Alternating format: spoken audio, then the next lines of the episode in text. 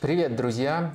Пятница, наш традиционный стрим, и на часик мы его сдвинули, получается, э, на 8 часов, э, и наивно полагали, что сможем отпустить вас смотреть футбол, там, например, Тоттенхэм Манчестер Сити играет, но сегодня прилетела просто новостная бомба, и много вопросов интересных прилетело вас, так что, наверное, этот стрим будет долгим, поэтому устраивайтесь э, поудобнее. Мы готовы. Денис, привет! Вадим, привет! Всем здрасте! Ну, этот стрим вообще посвящен будет, конечно, главному событию не только дня, а вообще, может быть, э, ну, недели минимум сезона всего. Это, конечно, э, чемпионат штата Паулиста. Это вообще теперь это и будет обсуждаться на стримах в пятницу. Я прав, Вадим? А, да, э, я... С доской, с... Может быть, даже Вадим по своим связям и, и видео пробьет. Ну, я, я думаю, да. Я думаю, это реально. Тогда, тогда придется ставить... Правда, через две недели закончится, уже через три там, ну. Да нет, там месяцок, по-моему, он играется. Ну, да. а, геоблок придется на весь стрим ставить. Так что я, я думаю, я бы смог договориться, но а, тогда придется ограничивать э, аудиторию стрима таким образом. Она все-таки много смотрит не из России, не из Беларуси, поэтому нет, я думаю, чемпионат Пауliста того не стоит. Ну и, как ты сказал, в крайнем случае можно разобрать его с доской. Если кто-то вообще не понимает, о чем сейчас речь идет, то sports.ru, э, сайт, который мне очень дорог, э, приобрел права на показ чемпионата Паулисты. И вот я буду его часто комментировать для меня это очень интересный челлендж. И, в принципе, интересно, как эм, будет э, воедино соединяться э, такое, такое явление, как сайт sports.ru, которого, может, вам нравится, не нравится, но точно есть свое лицо, свой стиль и вообще футбольные трансляции. Поскольку, мне кажется, остальные, кто показывает футбол, это делают немножко в другой манере. Это впервые вот... Sports.ru купил права на трансляцию чего-то, чтобы сам транслировать? Впервые после очень долгой паузы Алды помнит, что когда-то Спорс показывал Уимблдон. Это буквально было а, ну футбол раз. не показывал? Футбол не показывал. По-моему, mm-hmm. это было в 2014 году или даже еще раньше. Mm-hmm. Футбол я не помню, чтобы Спорс показывал. Я думаю, что это даже на маленьком-маленьком уровне такого не было. Были только периоды, когда договаривались с кем-то и встраивали там в наш плеер mm-hmm. чужие хайлайты. А, так что да, мне кажется, это большое событие и это большой вызов. Так что спасибо, что упомянул, спасибо, что следишь за спорцом, за моим телеграм-каналом или как ты да, там да, еще да, узнал. Да, да, это... А, ну что? Так, ну две недели не выходил этот стрим, много всего накопилось, много всего накопилось и по событиям, и по вашим вопросам, которых, которым сегодня будет, э, наверное, больше времени уделено, чем обычно. Вопросы, которые задавали заранее. Если что-то из чата не будем с вами брать онлайн, уж не обессудьте. Пригодилось слово, наконец использовал его. А, ну и много вопросов на бусте накопилось за это время. Да, да, э, всего у нас очень много, и с одной стороны у нас вот это вот э, куча-куча всего, э, две недели не виделись и рвемся поговорить, а с другой стороны у нас новостная бомба, которая буквально сегодня разорвалась, и вот такая дилемма. Что у нас будет сначала? Юрген Клоп, либо Юрген Клоп у нас не на десерт, но на самое главное блюдо посерединке. Ну, короче, не знаю, я думаю, что тут можно устроить на YouTube, на YouTube, по-моему, это называется байтом. Ну, везде называется Да, байтом. это везде называется байтом. Короче, мы решили что нам нужно пробить отметку в 700 лайков, и после этого мы будем говорить про Клопа. Вот бросаем все и начинаем говорить тогда про Клопа как про самую главную тему. Если же этого не случается по ходу нашего стрима, вот именно в лайве мы хотим этого достичь, а потом еще больше, сколько, сколько дадите, уже будем благодарны. Если этого не случается, тогда все будет естественный порядок вещей. То есть... Э, Сначала первая тема. Не-не-не, естественный порядок вещей. То есть э, Клоп Как запланировали, да. Ну, у нас почти в хронологичном порядке идут схемы, э, темы, то есть э, такая оговорка прям типичная да, мне. Э, то есть, э, например, перед клубом у нас будет даже Амор Бирада, э, человек, которого да, в Манчестер Юнайтед э, позвали, а там, понятно, еще Мауриню раньше уволили. Короче, тем у нас достаточно. Э, ну, в общем, у вас есть небольшая возможность на это повлиять. Э, ну, если мы уже и делаем байт, во-первых, мы делаем их не, чаще, не, не часто, а во-вторых, э, мы честно говорим, что, чем, чем это является. В общем, мы готовы начинать, но традиционно, перед тем, как э, окончательно погрузиться в наши темы, давайте выведем э, на экран тех, кто поддерживает наш канал на Бусти. Благодаря этим людям стримы продолжают выходить, ну и они могут задавать вопросы, которые будут рассмотрены в приоритетном порядке. Все, этот ритуал очень важный для нас соблюден. Теперь давайте переходить к футбольным темам. Кто у нас там первый? А первый у нас ну, тот, кто называет себя первым во всем, ну или особенным, по крайней мере. Две недели назад это должно было быть вообще главным событием, о, неделю назад должно быть главным событием стрима, о, смена тренера в Роме и уход Жозе Мауриньо. Давайте вспомним вообще и подумаем, что будет дальше и с Жозе Мауриньо, и с э, Ромой, э, куда она будет двигаться. Ну и ты решил сразу вопросик, да? Ну да, это логично, чтобы мы обсуждали, а люди уже голосовали. Э, ну вот я сразу, Реал Мадрид, просто потому что Перес его до сих пор любит, даже я этого отрицать не буду. Это не в ближайшее окно, вероятно, но это вероятно, когда у Реала будет следующая смена тренера. Что еще у нас может быть? Середняк АПЛ или это... Это унизительно для Ливерпуля. Э, сборная Бразилия, там, слэш эм, Португалия. Ну, просто сборная какая-нибудь. Ну, Хорошо, да. просто сборная. Просто сборная. Вы поймете. Да. Албания тоже подойдет. Э, Албания тоже подойдет. Э, и последний вариант. Не тренерская работа. Давай так пошире. Да, давай так. Ну, Саудовская Аравия, я бы сюда еще Турцию включил через слэш. Нет? Не годится? Да, ну хорошо, давай проговорим, что это как бы одного порядка варианты. По-имперски прозвучало. Э, так, хорошо. Э, ну, все, тогда вот примерно такие варианты. Но они более очевидные, и Турция менее очевидная из этих, э, которые ты предложил. А, Маурини ушел, Вадим. Собственно, вопрос самый простой. Почему сейчас? Когда результаты, ну, плюс-минус такие, какие были в прошлом году, шестое, пятое, седьмое место в чемпионате, в Еврокубках примерно так же выступают. Э, правильно? Ну, Рома ж пока в Еврокубках. А, да, вот. Рома, Рома Ничего не изменилось, ну, уже давно было это все.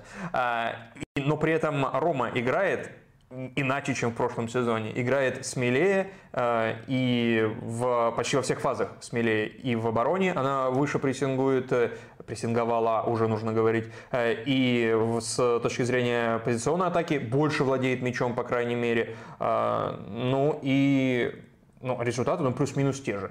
Э, почему? Ну, и, а... и от, от стандартов уже не настолько сильно зависит Рома, как в прошлом году. Ты заставляешь меня залежа, залезать в чужую голову, в данном случае в голову Дэна Фридкина. Для этого мы собираемся здесь. Дэна Фридкина, кстати, в, голову которого скорее должен залазить ты. Он же из э, Голливуда, да? А, а я же тоже оттуда. Ваш голливудский. Да. В общем, э, я думаю, что можно объяснить это не понять, а вот именно объяснить, не, солида... не проявить солидарность с этим решением, а именно объяснить.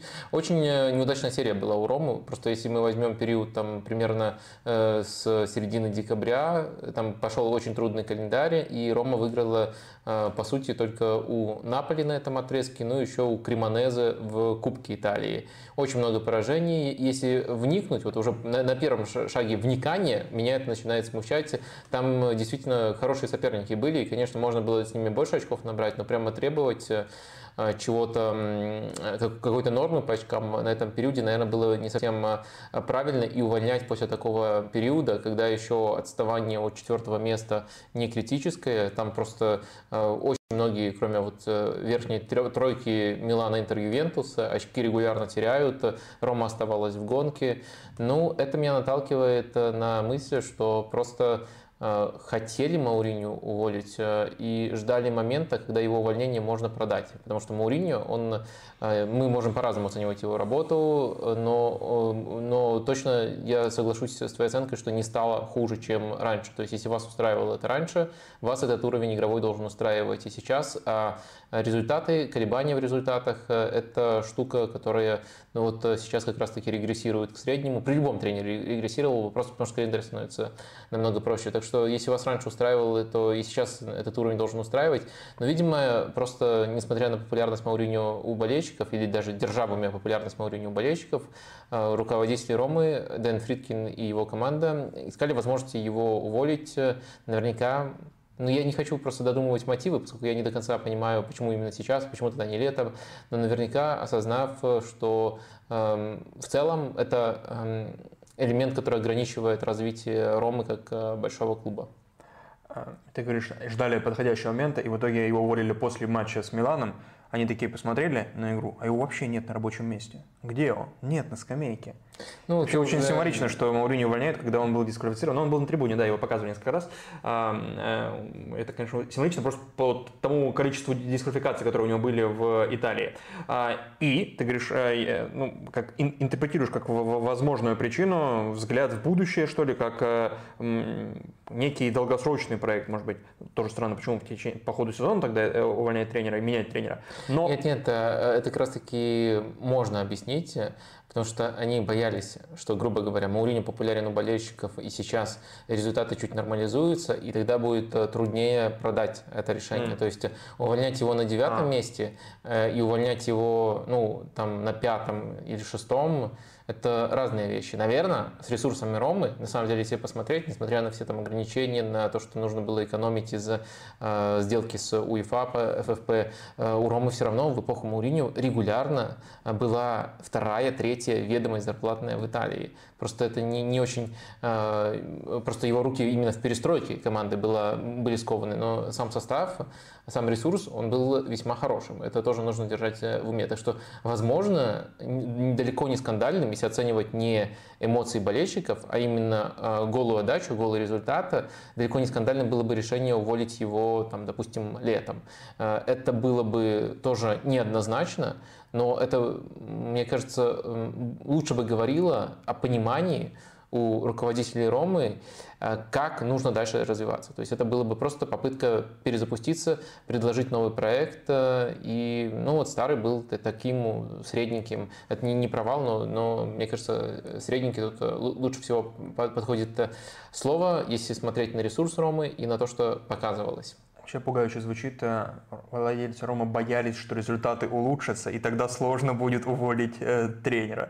Но это такое может быть. Смотри, э, я хочу сказать, э, проговорить, что я не настаиваю на этой версии. Да-да, я понимаю, я это твоя, твое видение. Ты пытаешься лезть в голову, что... Я, я, я бы тоже сейчас да. Мауриню не увольнял. Вот э, даже если действовать из того, что лучше для Ромы, я бы Мауриню сейчас не увольнял.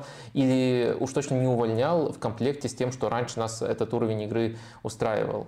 И сейчас вместо Мауриню назначают Деросси, пока, ну, не знаю, на какую перспективу, непонятно какую перспективу, либо до лета, либо если вдруг попрет, то э, останется на дольше. Во-первых, веришь ли ты в тренера Дороси? А, отчасти, отчасти. Я не думаю, что он готов к Роме, но это вот такое, мне кажется, сульшерообразное назначение. То есть э, всегда, когда приходит клубная легенда, пытаются вот э, вспомнить кого-то еще. Скорее даже Пирлообразное. Нет, ну Пирло, Пирло все-таки позвали у него был опыт, летом. Да? Нет, а, у, ну, у него был опыт только в молодежке, а у Дероси был опыт в Спале, например. Так что у Дероси опыта больше, чем у Пирло на момент прихода в Ювентус. Ну, как и у Сульшера, который угу. в Норвегии с Мельде тогда даже выигрывал чемпионат. Ну, в Англии работал. Да, и в Англии работал. То есть, мне кажется, что это скорее роднит то, что, во-первых, после Мауриньо, и, и там, и там, во-вторых, да четко проговаривается, что сугубо на концовку сезона, но там у Сушера э, явно поменялся там эмоциональный фон за счет э, прохождения ПСЖ, и ему решили дать дополнительный контракт. Может, Дороси будет так же, но в целом э, мне кажется, что вполне адекватно сделать его именно тренером до конца сезона. И это тоже, кстати, хорошо вписывается в этот рисунок, в эту, в эту гипотезу продажи решения болельщикам. То есть не только уволить Мауриню именно вот в этой точке, когда это более-менее оправдано, но еще а, назначить клубную легенду, чтобы эта клубная легенда а, сразу же нащупала связь с болельщиками. Ну и сгладить это увольнение, да? Да, да, да. Негативный фон. Один матч уже Рома провела при Росси, и в нем первое, что бросило в глаза, уже в иной схеме играет э, Рома, уже не три центральных защитника, а четверка в линию. Что кроме этого поменялось и могло ли уже что-то измениться в игре с Вероной? Что ты увидел? Э, да, безусловно, и схема поменялась, и многие механизмы с мячом поменялись. Очень интересно смотреть за, этим, э, за этими перестроениями. Давай сразу я с доской объясню, потому что тут есть интересные вещи, которые можно проговорить. Так, это у нас вообще ретро-схема, кто успел заметить. Мы еще Бекенбауэра в последний раз обсуждали, и она осталась, то есть с тех пор я доску не использовал. Да, в 2006 году последний раз собирались, кстати. Да. Ретро-схема. Окей. Э, в общем, без мяча Рома теперь располагается с э, четверкой. Эту схему некоторые записывали как вообще рождественскую елочку. В таком случае нужно вот двух игроков под нападающим Дибалу и Эльшарави ставить вот таким образом. Но все-таки если смотреть схему при обороне, то очень четко можно было распознать у Ромы 4-1, 4-1. А, таким образом, Рома строила оборону, но намного интереснее, особенно учитывая, что это был домашний матч против не самой сильной команды, против Вероны. А, намного интереснее было следить за тем, как Рома развивала свои атаки, и идеи с мячом были, на мой взгляд, достаточно интересными. А, случалось очень э, много, во-первых, динамики, во-вторых, очень интересные перестроения. Именно когда Рома оказывалась с мячом. Дибала уходит сразу же в полуфланг в удобную зону для его, обита... для его обитания. Дальше этот фланг в ширину э, закрывает Карсдорп, правый защитник. Э, ширину на левом фланге гарантирует э, в первую очередь Аль-Шарави в полуфланг, отсюда поднимается уже из полузащиты пилигрини, то есть вот так они заполняют, создают таким образом квадрат, вот очень модная в современности вообще, в современном футболе вообще э, схема, э, и, следовательно, тут Паредес и Бове, э, ни, нижняя, нижняя часть этого квадрата в центре поля. Остается у нас три, центральных защи... три защитника, которые вот при владении становятся центральными. Один из них это Спинацоло. И вот таким образом они начинали атаки. Но очень много динамики появлялось именно по ходу развития атаки, потому что мы знаем, что спина соло вообще может тоже давать ширину очень здорово. Следовательно, когда уже Рома продвигалась на чужую половину поля, а, очень частая была ситуация, когда Аль-Шарави становился вообще вторым нападающим, открывался около Лукаку, а э, на фланге э, вот эту вот ширину давал именно Э, Спинацова. В общем, э, э, вот, вот эти вот передвижения, вот эта структура, одна схема с мячом, другая схема без мяча, это выглядело весьма неплохо. И если мы говорим именно вот про первый тайм, мне кажется, в этом тайме Рома показала очень, очень много идей именно с мячом, и Наверное, это при всех плюсах Мауриньо, потому что мне кажется, что Мауриньо, например, можно похвалить за то, что у Ромы была классная позиционная защита, даже лучшая в Европе, и вроде как это стереотипно для Маурини. Маурини это почти синоним позиционной защиты, но там в Тоттенхеме, Челси, МЮ, ничего подобного у него не было ни на каком этапе. Так что он э, хоть один аспект прокачал максимально Ромы. Но позиционная атака была проблемой. И вот с этими же игроками Де Росси в первом же матче показывает идею, которая может э, очень серьезно помочь Роме прибавить. И в плане соответствия качестве, качеством игроков, и в плане э, того, как они уже сейчас понимают эти роли.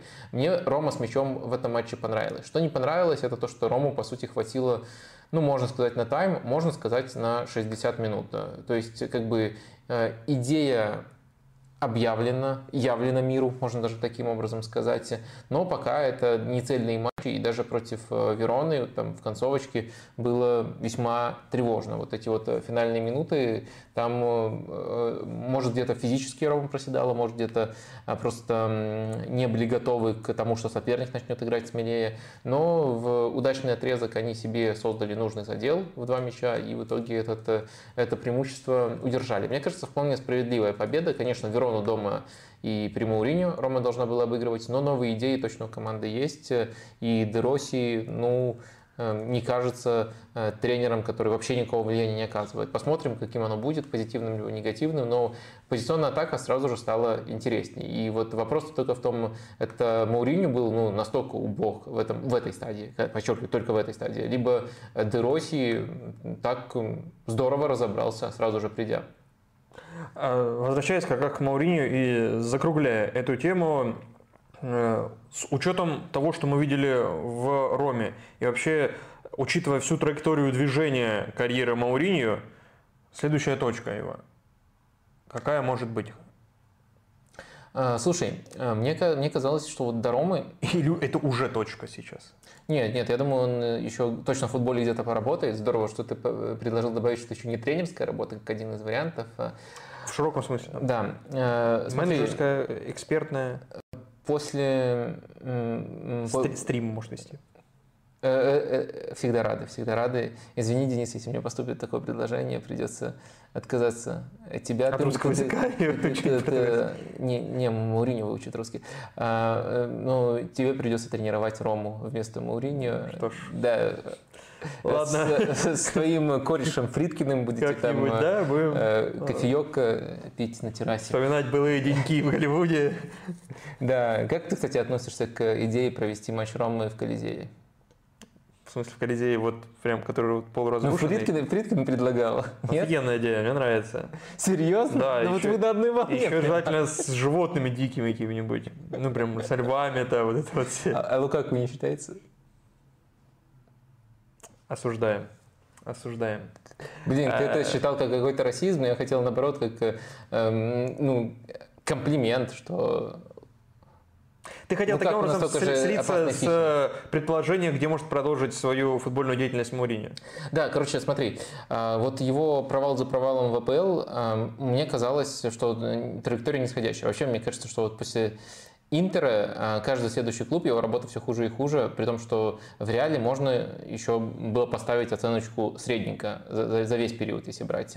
Хотя, как только он ушел, сразу же эти ресурсы стали намного лучше реализовывать.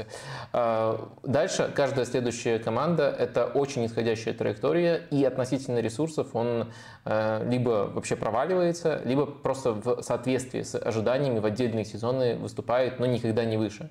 Это не Мауриньо уже первой части карьеры. И вот Рома, и каждый раз это все хуже и хуже с каждым следующим клубом. И вот Рома – это первый случай, когда, когда этот э, тренд, как мне казалось, э, в некоторых вещах э, переломился. Ну вот я уже вспоминал позиционную оборону, которая, пускай в одной стадии, ну плюс еще стандарт очень хороший, он сделал команду, даже вот в современных реалиях, он сделал команду прямо топовой без оговорок. И раньше такого не было. Раньше такого не было, и это немножко по-другому позволяет на, взглянуть на перспективы Мауриньо. Скорее всего, это не перевешивает весь предыдущий опыт. Скорее всего, в современном футболе. Ну, он, я, я договорю, наверное, что он, на, на мой взгляд, катился к футболу сборных. Этот ритм ему лучше подходит. Э, и мне кажется, что там его текущие сильные стороны будут более-менее востребованы. Сейчас, я не знаю, мне кажется, зависит от его э, именно настроя. Хочет ли он, ну, там, например, был уже слушок по поводу Наполи. Э, понятно, он не может по правилам возглавить Наполе сейчас, но в конце этого сезона, может быть, у него, как в АПЛ, будет сразу же стимул доказать неправоту, и он будет готов даже к конкурентам идти. И это было бы тоже интересно посмотреть. И мне кажется, что немножко жалко Наполи, поскольку э, буквально за год команда от Спалетти пройдет э, путь к Мауриньо, но с точки зрения уровня Мауриньо, с точки зрения развития его карьеры, но точно не с точки зрения болельщиков Наполи, мне кажется, это был бы вариант интересный, и он э, не кажется абсурдным. То есть, если раньше гипотеза про то, что Мауриньо хуже, хуже, хуже, и дальше либо сборная, либо вообще середняк, вот вообще без оговорок середняк в Европейской лиге, это такая траектория была у Мауриньо, э, то сейчас мне кажется, что он в Роме скорее отработал в легкий плюс. Следовательно, показал, что в определенном контексте Конечно, не топовый тренер, но может соответствовать реалиям современного футбола. Следовательно, эм, вот можно рассматривать варианты вроде Наполи. Конечно, если смотрят болельщики Наполи, я извиняюсь, что предлагаю туда Мауриньо. Я думаю, что можно найти тренера лучше, но это не такая катастрофа, которой казалось вот э, раньше. Хотя чего-то выдающегося, на мой взгляд, в Роме он так и не достиг, э, если сравнивать, например, с предшественником. Из этих вариантов Наполи в какую категорию я не очень уловил? В Саудовской Аравии Наполе или в категории сборные? Не футбольная работа, может быть, категория. Что, думают, что думают те, кто нас смотрит? А те, кто нас смотрит, э, предполагаю, что сборная, следующий вариант для Мауриньо, Саудовская Аравия 27, э, сборная 57%, Саудовская Аравия уже 26 немножко сместилась. И сейчас э, еще есть вариант не тренерская работа 11 и Реал Мадрид 6. Ну, Реал Мадрид меньше всего, меньше всего его там ждут. Ну, понятно, там тренер как бы имеется, подписал контракт недавно, сборная, видимо, не Португалия, ну, у которой все прекрасно. Завершим. А, да, скорее Бразилия какая-нибудь или что-то еще. Э, да, там прямо сейчас тяжело и в той, и в другой. Бразилия выбрала тренера, а у Португалии, как ты сказал, прекрасно. Ну и да, точно, наверное, не до чемпионата Европы. Дальше прекрасно может превратиться в да, да, по ходу чемпионата Европы может превратиться. Да. Ждем, в общем, я жду Мауриню в Галтасарае. Совсем все будет не так, как сейчас. Ну, сейчас Галатсарай такое что-то яркое, интересное, увлекательное. Но судя по составу Галатсарая есть бабло. И, наверное, на Маурини тоже наскребут. По составу, то есть э, по количеству звезд.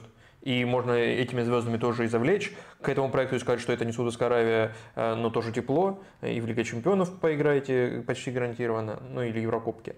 И поэтому это будет выдающаяся карьера, конечно, у Мourinho. Так, а, напоминаем, что сколько? 700 на 700 мы планку ставили. 700 лайков а, Вадиму Лакомскому и сразу же переходим к обсуждению Клопа. Моментально.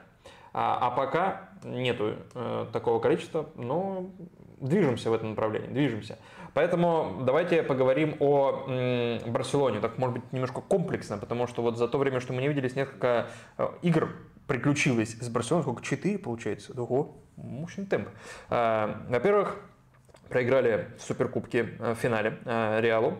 А, мы встречались накануне как раз финала, а, или там за два дня последний раз. Потом был кубок э, с Унион Стасом, замечательный матч. Потом выиграли в Ла Лиге уже у Бетиса, при том, что там играли 2-0 и прям укатывали, и все казалось будет нормально. Потом внезапно Иску такой, минуточку, говорит, 2-2, э, и потом все-таки Барса забирает свое. И вот э, последнее, что случилось с Барселоной, это вылет из Кубка Испании э, из, от Атлетик Бильбао. И Хави здесь уже сам, по-моему, до этого уже говорил это, упоминал в своих речах потенциальную отставку, но сейчас как будто все больше спрашивают об этом. Давай здесь тоже опрос, может, бомбанем какой-нибудь про будущее Хави в Барсе. Может быть, мы такое когда делали а, уже. Давай. Но раз уж у нас и соответствующий, соответствующая тема сегодня, то и опрос будет не лишним. А вот просто будущее Хави в Барселоне. Как я, я вижу здесь четыре варианта. Уйдет до конца сезона, то есть по ходу этого сезона уйдет. А, уйдет э, после сезона из Барселоны. Так, будущее Хави в Барселоне. Ну да. А, уйдет до конца сезона. Уйдет э, после сезона. Уйдет в следующем сезоне и надолго в Барселоне. Ну, то есть, как бы еще дадут время. И надолго. Надолго это больше трех лет. Это уже надолго в Барселоне. Последний раз кто так? Луис Энрике, наверное, и то даже. А, да, ну и много вопросов, Вадим. Вот э, в Телеграме было масса. Вот давай от одного из них, от, от, одного из вопросов оттолкнемся. Вот Толя спрашивал. Можешь объяснить человеку, который не смотрит Ла Лигу, не следит, э, но следит за результатами, что стало с Барсой? Вроде бы нет серьезных потерь, есть хорошее усиление, но, то, э, но от стабильности результатов и надежности в обороне прошлого года как будто не осталось и следа. Это в прошлом году оверперформили или что-то серьезно изменилось? Ну, давай попытаемся разложить по полочкам. Я у... Вот именно как раз-таки будет э, хорошо начать э, не с глобальных вопросов, что делать с Хави, нужно ли его казнить и там где запятую ставить, а вот именно разница между двумя сезонами. Это же для понимания картины очень важно понять. И я выделил бы следующие факторы.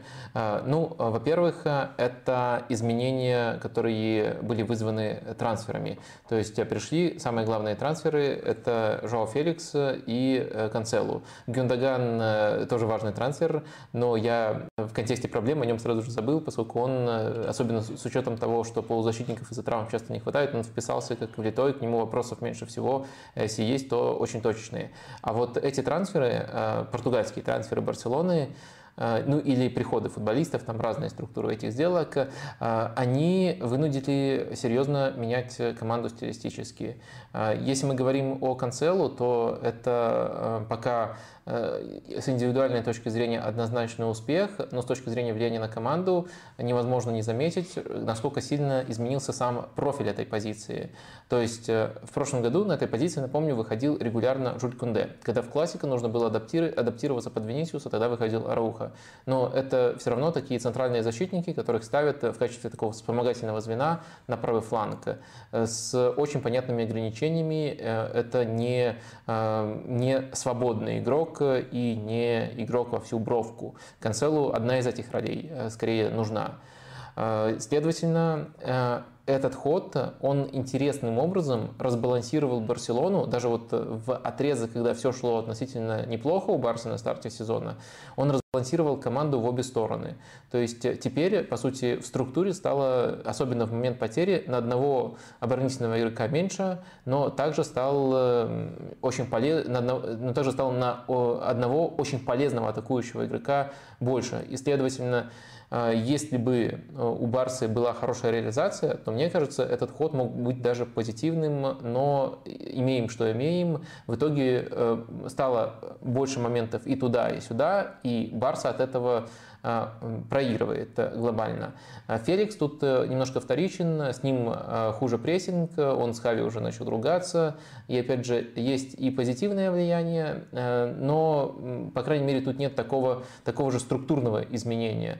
То есть э, тут просто некоторые качества хуже, чем были на этой позиции в прошлом сезоне. Там, например, иногда Гави, иногда Педри выходили. А, ну и, понятно, мог еще там Ферран э, тот же.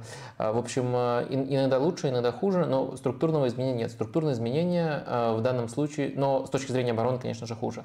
Структурное изменение в данном случае Канцелу. Это изменило облик команды. Это сделало команду другой. При том, что старая, старая версия Барселоны она понимала, как набирать очки. Она была в этом плане, особенно в рамках Ла Лиги, очень э, хорошей. И мне кажется, что сам вопрос, сама ситуация, когда тебя вынуждают э, этими покупками имиджевыми э, перестраиваться, это подход, который как минимум неоднозначен.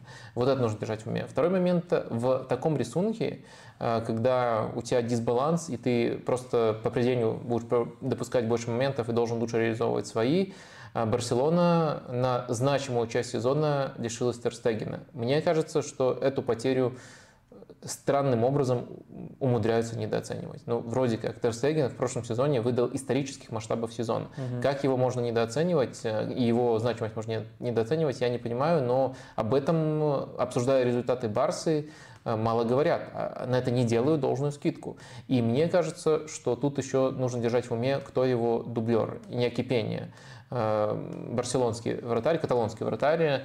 Эм, он, конечно, поиграл за пределами Испании, в Галасарай, твоим любимым был, кстати, но э, в целом это совершенно другой уровень. И обычно, ну, например, у нас есть ситуация с Реалом, где тоже нет основного вратаря очень долго, даже дольше, чем в Барселоне. Э, но обычно э, мы, конечно, понимаем, что без основного вратаря уйдут какие-то качества. Но хотя бы какую-то пропорцию качеств его дублеры могут компенсировать. Но мне кажется, с Иньяки Пенни это тот случай, когда проседает абсолютно все. То есть э, он и намного менее уверенно руководит оборонной, он намного менее э, современный вратарь с точки зрения чтения игры, он намного хуже играет в пас, он хуже отражает удары. То есть нет ни одного аспекта, в котором э, он близок либо равен Терстегену. Вот если мы возьмем вратарей топовых клубов других, то они, во-первых, часто похожи стилистически на первого номера, а во-вторых, не дают всей палитры качеств, но некоторые качества дают. А бывает так, что даже, например, в каких-то узких вещах они превосходят первого номера. Например, мне кажется, что Артега в плане шотстопинга, Артега это вратарь Манчестер Сити, второй Штефан Артега, э, лучше, чем Эдерсон. Э, и... Шотстопинга? Да. Это когда отбивает вратарь мяч, да? Да, это просто чтобы уточнить, вдруг ты оговорился, все, не все. Все верно. Это так, таки, такие, такие вещи можно проговаривать. Я иногда заговариваюсь. Э, не с точки зрения там розыгрыша, а именно э, с точки зрения игры от классического вратаря. Да, да, да. Угу. И игра в пас у обоих хорошая. Ну, короче, ладно, не будем угу. уходить в другие клубы, но это, мне кажется, важная причина. Да, забавно прозвучало. Поступим как Хави. А дальше э, у нас есть э, возникшая и ставшая намного более актуальной, чем в прошлом сезоне, проблема Левандовского. Как я ее раскладываю? Мне кажется, Левандовский был по-настоящему эффективен и органичен в этой барсе только на самом старте можно, пока мы не ушли от э, предыдущего тезиса, да. Левандовский, я напомню тебе, а, вот на этом последнем отрезке сезона, когда была игра и с Реалом, и с Бетисом вот вылет, э, и, и с, Бетисом, с Бильбао вылет, и с Бетисом, когда победили, а, не было ни одного, ни другого португальца в стартовом составе. Канцело просто недоступен, а Феликс доступен, но остается на скамейке все время. То есть невозможно сейчас просто откатиться условно к настройкам прошлого сезона и сделать игру более сбалансированной. Вот то, что ты описывал с появлением новых футболистов, что стало ну, чуть разбалансированный состав. Ну, мне кажется, некоторая попытка этого против Бетиса как раз-таки и была. Против Атлетика там немножко сложнее. Не хочется прямо уходить отдельно в разбор этого матча. Там была другая структура розыгрышей. Там, например, Кунде, хотя играл формально правозащитника, но он располагался выше, он не был дополнительным центральным, а дополнительным центральным де выпускался Фрэнки де Йонг. Mm-hmm. То есть это другая структура. А против Бетиса уже была очень похожая на прошлогоднюю, э, хотя там тоже э, очень э, молодой защитник должен был играть на позиции Кристенсена. Курбаси, по-моему. Курбаси, ну это первый матч э, или второй уже был да. для Барселоны. Э, в общем, э, да, местами это прослеживается, но не всегда это так просто сделать, как кажется, потому что есть еще соперник, под которого тоже иногда нужно адаптироваться. Так вот, третий аспект... Второй Левандовский. Ну, по-моему, у нас а, был один аспект это вратарь, один а, аспект это изменение все, структуры, все. и третий mm-hmm. аспект это Левандовский. Ну наверное, на, на, на этих э, трех основных, хотя есть еще много побочных, я, я и завершу. Э, проблему Левандовского, как я ее раскладываю? Он органично смотрелся только в самом начале, то, то, только в э, период до чемпионата мира. Тогда у Барселоны был вариант игры, где в структуре, примерно такой же, как обычно, они целили явно на правый фланг, где был Дембеле, где иногда его подменял Рафиния, и, следовательно, с этого правого фланга хорошо кормили а, Левандовского. То есть э, Барселона не была командой, на этом этапе не была командой, которая пытается доминировать в центре. У нее не было тогда вот этого э, ставшего потом знаменитым квадрата центральных полузащитников. А, и тогда Левандовский выглядел органичной фигурой. И вот только на этом этапе, пожалуй, его качества более-менее максимизировались. Э, потом э, Барселона начала менять э, структуру игры. Дембеле во второй части сезона уже не так часто играл. А в начале этого сезона он, перед этим сезоном он вообще ушел в ПСЖ. На этой позиции остались Рафини и Мал, а значимость этой позиции сильно понизилась, потому что Барса начала играть с, на регулярной основе начала играть с квадратом в центре поля. А под такой футбол э, Левандовский не очень подходит в принципе. И очень показательно, что уже Витор Роки, как только появилась альтернатива, игрок, который может больше открываться за спины, Хави уже несколько раз выпускал Витора Роки в ситуациях, когда Барсе еще нужны были голы. Когда счет был ничейным во вторых таймах, менял Левандовского. Э, то есть, мне кажется, в этой ситуации Левандовский намного лучше, чем он сейчас играет в Барсе, как нападающий, но в этой ситуации он э, не подходит команде именно для выстроения оптимальных связей. И с учетом того, что у него еще э, реализация и уверенность проседают в этом сезоне, но он выглядит э, в значительной степени просто обузой. Э, он не был таким на каждом этапе эволюции. Изначально Хави неплохо заточил на него игру, но потом поменялись обстоятельства, поменялись приоритетные позиции, и Левандовский уже кажется искусственным ограничителем. И опять же, мне кажется, можно поднимать вопрос о том, насколько был это правильный трансфер, поскольку этот трансфер уже, по-моему, секрет для всего света – это трансфер Лапорты. То есть у Лапорты есть идея фикса.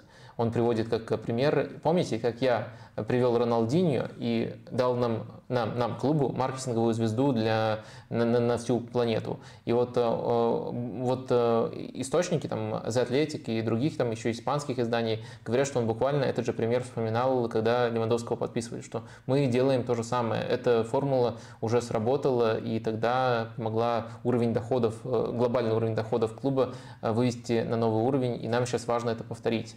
И пытаясь это повторить, вообще, во-первых, вопрос очень большой, а, может ли сейчас даже важная маркетинговая звезда оказывать такое же влияние, которое она оказывала в нулевых, когда пропорции доходов от рекламы, от телеконтракта были принципиально другими. Сейчас, может быть, это вообще было невозможно, возможно, это просто тупая идея Лапорты. А во-вторых, пытаясь реализовать этот план, гениальный. А, он вообще игнорировал, насколько этот игрок нужен или не нужен на поле. На Хави его повесили. А, в общем, мне кажется, что вот эти вот аспекты отличают э, этот сезон от предыдущего. Ну и, наверное, точно последние. А, Барселоне в общем, не все так грустно было в прошлом сезоне, не все так радужно в этом сезоне.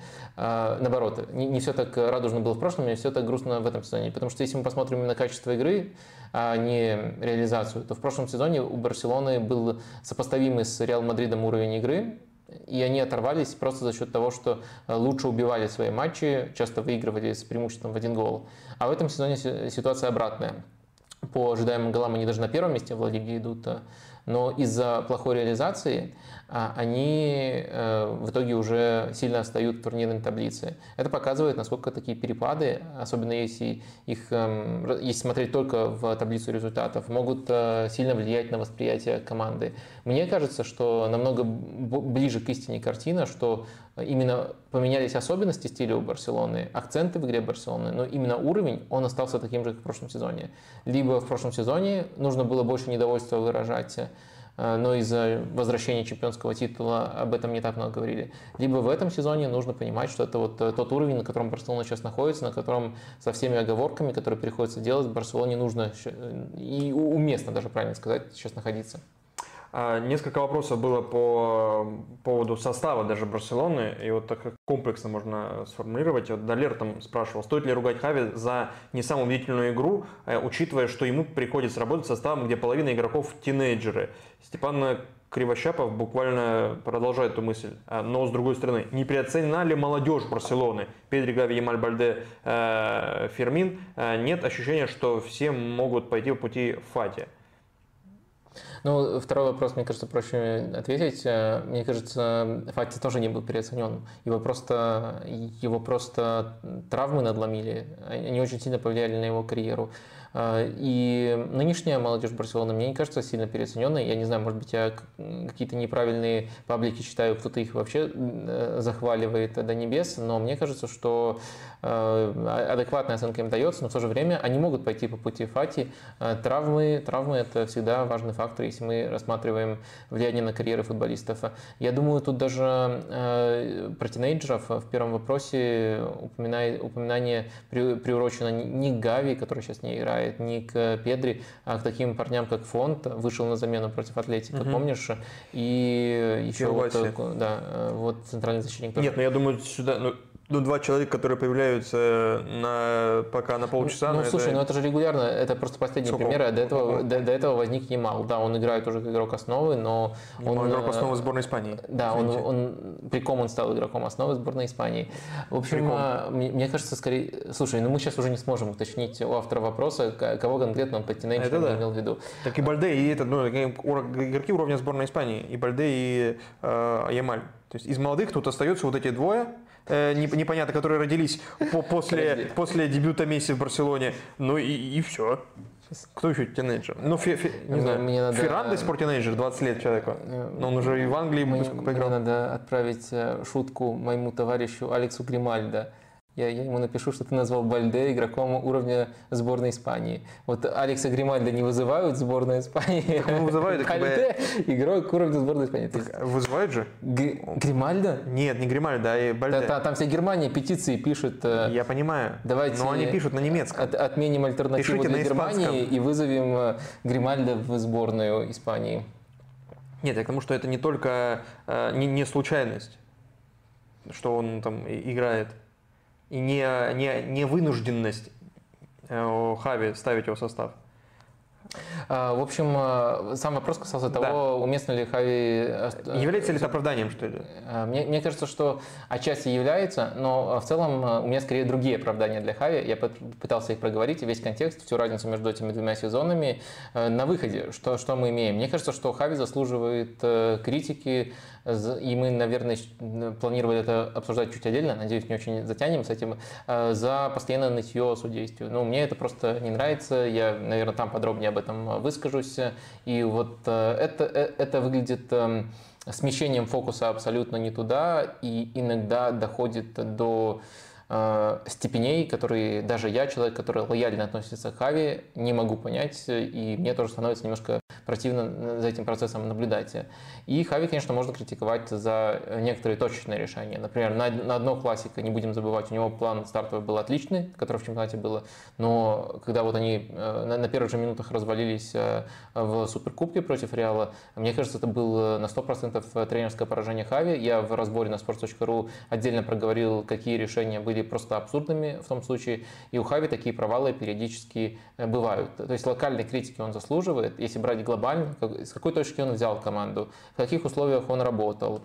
Мне кажется, что Хави с большим плюсом Конечно, из-за того, что у Барселоны в принципе токсичная фанбаза, это не все признают, но я считаю, что если нейтрально смотреть, Хави проделал такую работу, из которой он с большим плюсом должен подходить там, к следующей работе, либо к принятию решения о том, будет ли он дальше работать э, в Барселоне. Потому что мне кажется, что а, Хави точно не должен, например, заходить в когорту Лэмпардов э, или Джерардов, ну то есть э, вот таких звездных тренеров, которые в большом клубе попробовали, ну или Пирла. Вот, хотел уточнить, как в сравнении с Пирло ты Хави котируешь выше? В разы выше. Mm-hmm. Он э, и банален, если уже там говорите. Гатуза тоже ниже. Гатуза тоже ниже, конечно. Э, ну, если такое по, по, по росту они выше а в остальном... В остальном... Джерр тоже, естественно. И Джерр тоже. Э, в общем, э, э, даже если на, на самом банальном языке фактов говорить, он выиграл чемпионат, в отличие от всех этих э, персонажей. А, во-вторых, мне кажется, э, ресурс, точка, в которой он взял команду, как он улучшил игру, даже без каких-либо трансферов, придя по ходу сезона, и э, куда он поднял команду, э, учитывая все сложности работы, мне кажется, это прекрасная, прекрасная тренерская работа, если брать э, общую картину. Если брать текущую точку, то вопросов э, достаточно. Вообще я задумался, а много ли в мире тренеров профессиональных команд, которые ниже Хави? Может быть, Виктор Гончаренко только? А сколько роста у Виктора Гончаренко? Ну, не знаю, ну чисто визуально, мне кажется, ниже а, Давай следующий вопрос, а я пока... Да, а я напоминаю, что мы перейдем к обсуждению Клопа, как только будет 700 лайков, сразу же и перейдем. А вот осталось совсем немного, Вадим. Э, поднажать и будет, да, пожалуйста, все от вас зависит. Ты говорил про э, судейство, что тебе не нравится в поведении Хави, это его нытье по поводу судейства, и это нытье не только Хави, а вообще нытье, кажется, всего испанского футбола со всех э, сторон, со всех центров силы, и оно полыхнуло снова на этой неделе, и началось, как кажется, э, послужило началом этого всего. Э, матч Реал Альмерия несколько э, судейских решений и слив а, ВАР, слив переговоров между судьями, которые э, там э, ну, в общем, интерпретировали все по-своему, и, и Барселона, и Лапорта, и кто, ну, и Хави, наверное, тоже на это ссылался, э, говоря, что, ну, невозможно победить, когда вот так э, судят, э, и нам будет очень сложно, и все прочее, прочее. Реал, в свою очередь, посчитал там и у себя в соцсетях вывесил 16 примеров, когда по ходу этого сезона ВАР ошибался и принимал сторону соперников Реала. И плюс, естественно, вспомнил Негрейру, без этого никуда, видимо, в этих спорах. Это вот теперь как, как Франко будет припоминать и Реалу, так и Негрейру будет припоминать Барселоне. Вот это будет на всю жизнь теперь. Э, что бы там ни происходило, какие бы там факты снова новые не всплывали, чтобы там, э, какие документы не обнародовали, вообще уже не отмыться, кажется. Э, вообще, насколько ты не, не погружался, а каким-то образом э, изучал или смотрел за, за этим всем. Нужно ли придавать этому значение? А, ну, не знаю, может быть, у тебя будут какие-то оригинальные мысли, мои мысли весьма банальные. У меня, как, э, я думаю, можно меня тут назвать нейтральным зрителем э, в этом споре. У меня просто улыбку вызывает, как два топ-клуба ноют про судейство. Э, ну, вернее, даже так. Наверное, все-таки правильно ставить акцент, что ноет Барселона, а Реал на это э, реагирует, где-то защищается, а где-то контратакует. Но в любом случае, если смотреть на, на эту ситуацию рационально, то большие клубы – это сильнейшие бенефициары всей вот э, судейской системы. Я, и сейчас даже я говорю не о том, что они могут какое-то закулисное воздействие оказывать.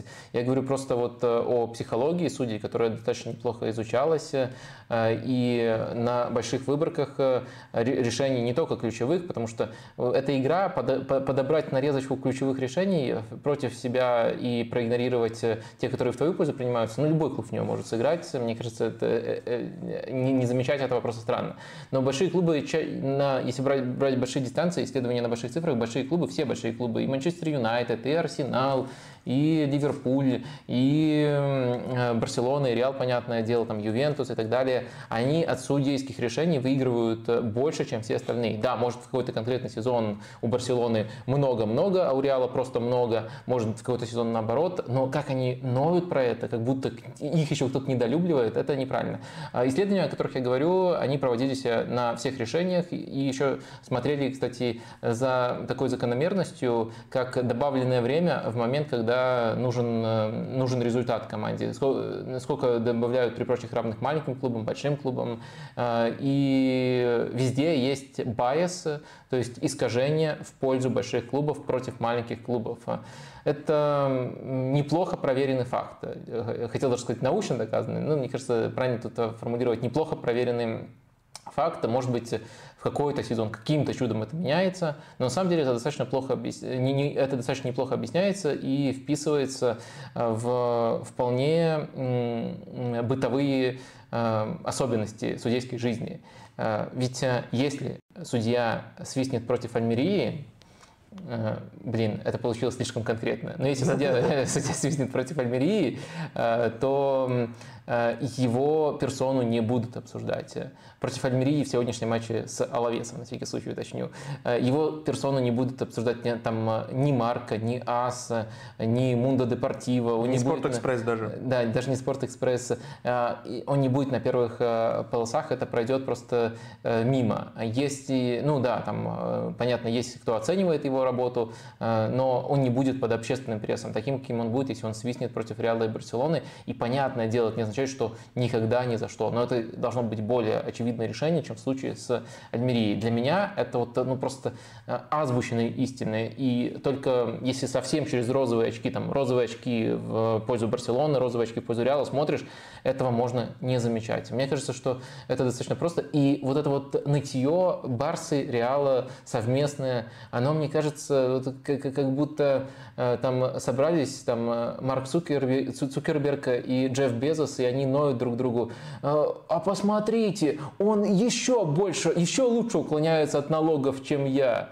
Но это два миллиардера. Оба знают, как манипулировать системой. И они просто Э, посмотрите, вот есть еще человек, который еще сильнее недоплачивает, чем я, не, не делая акцент на том, что по-настоящему тут э, должно быть на первом плане. Э, пару вопросов было про судейство. Как раз вот Виктория Рочева спрашивала, ожидать ли реформы, реформирования испанского судейства после многочисленных скандалов и давления со стороны топ-клубов? Ну и там всякие при примеры. И Игорь спрашивал, ну, может ли, не может быть косвенная причина вот такого количества ошибок из-за постоянного увеличения интенсивности игры? Это разные вопросы, но вот все в контексте испанского футбола. Я не думаю, что интенсивность игры растет, э, и на самом деле само количество судейских ошибок, э, это, если смотреть не эмоционально, это еще нужно подтвердить, это далеко не факт. Если сравнить с прошлым сезоном, если сравнить все матчи, а не только матчи, которые на виду, которые обсуждаются, это все нужно исследовать. Но я не думаю, что интенсивность игры растет настолько быстро. То есть, понятно, за десятилетие она выросла. От сезона к сезону она иногда, может быть, э, из-за перенасыщенного календаря немножко опускается, но глобально тоже тренд в пользу того, что Э, она растет. А что касается возможных реформ, то есть э, некоторые реформы, которые, да, можно привести в том, как работает ВАР, и на одном из стримов мы уже это как раз-таки обсуждали, наверное, не будем ходить э, по кругу, но я не вижу реформ, которая конкретно должна проводиться конкретно в испанском судействе. Э, во всех странах очень много скандалов, и которая будет геймченджером. Можно, можно постепенно улучшать там, работу ВАР, их алгоритмы и все такое. Тут есть простор для роста, и я тут, конечно, не дурак, не буду говорить, что все работает идеально. Но я такого геймченджера не вижу.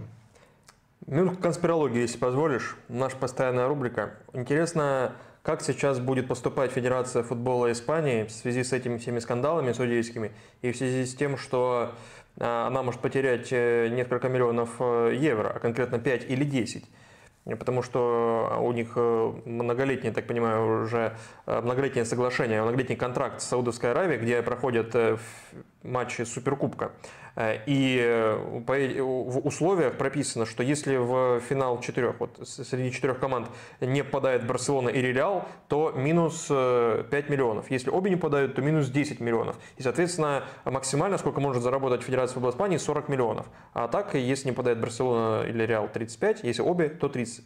Сейчас из Кубка, э, который дает две путевки в этот турнир, в Суперкубок, из Кубка уже и Реал, и Барселона вылетели. Соответственно, чтобы заработать максимальное количество денег, Федерация футбола Испании должна сделать все, чтобы Барселона и Реал заняли первое и второе место. Неважно какое в чемпионате Испании. Но чтобы не потерять хотя бы даже 5 миллионов евро, они должны все это сделать. Вот нужно начинать считать судейские ошибки против Жирона, я считаю. Слушай, а нужно же еще понимать э, для... И Атлетика Мадрида, для, и Бильбао. Это интересная теория заговора, но нужно считать, по-моему, э, разделять, что э, Ла Лигу проводит организация, которая ну да, называется да, Ла Лига которой руководит Тебас. Королевская федерация футбола, которую ты упомянул, проводит Кубок и, и Суперкубок. Да. И это немножко две разные организации. А судьи кто? Судьи кто? Ну, ну они вообще... А кто им платит? Ла Лига. Ну, ну, Лига платит одну сумму, а есть же и другие суммы. Слушай, Все, давай минутка говори... закончилась конспирологии. Да, либо заканчиваем минутку конспирологии, либо говори уже прямо. До тебя не доберутся ни руки Тебаса, ни, ни даже руки Рубиалиса, чтобы, чтобы еще страшнее. Да, на руки, главное, чтобы ноги не добрались. Да, ну, я так, что, да, так, что, так, что, так что, что можешь говорить прямо, либо уже тогда сворачиваем тему. Давай сворачиваем тему и закрываем вопрос. Э, Хави э, на 3 сантиметра выше Виктора Гончаренко. Если тут кто-то по-прежнему... Ну, мне, мне показалось, что на 1, 171. Не, подожди, 170. я нашел Гончаренко Лукашенко 167 только что. А Google говорит, Google, Google недооценивает его, говорит, что вот, 171. 167. 167, а наоборот переоценивает. У меня написано, да. что ну, 171. В общем, это вопрос по-прежнему дискуссионный. 171. Будем, будем вести но, наблюдение но у Хави дальше. 170 написано. Ну, тут да, все источники совпадают. Что про будущее Хави думают? А, нет, э, есть еще 168 версия у Хави и 169. То есть, может быть, он растет, может быть, он вырос, может быть, как игрок он был 168, а сейчас от, уже 170. От, отслеживаем рост Хави э, на стримах в режиме реального времени. Э, давай пока... А выиграть Лигу Чемпионов будет как Клоп уже. Ну, может быть, может быть. Кстати, да, осталось 70 э, лайков и переходим к Клопу сразу же э, как только наберем 70 лайков. Давай итоги подведем опроса по Хави. Давай, будущее Хави в Барселоне. Уйдет до конца сезона. 11% проголосовали за этот вариант. Уйдет после сезона. 43%. Это не единогласно победивший, но победивший вариант. Уйдет в следующем сезоне 17%, надолго в Барсе 29%. То есть э, две основные категории зрителей за варианты уйдет после этого сезона 43% и 29% надолго в Барсе. Вот это два самых э, популярных у вас варианта. Такие итоги опроса. Да. Так, э, сколько у тебя показывает лайков, Вадим?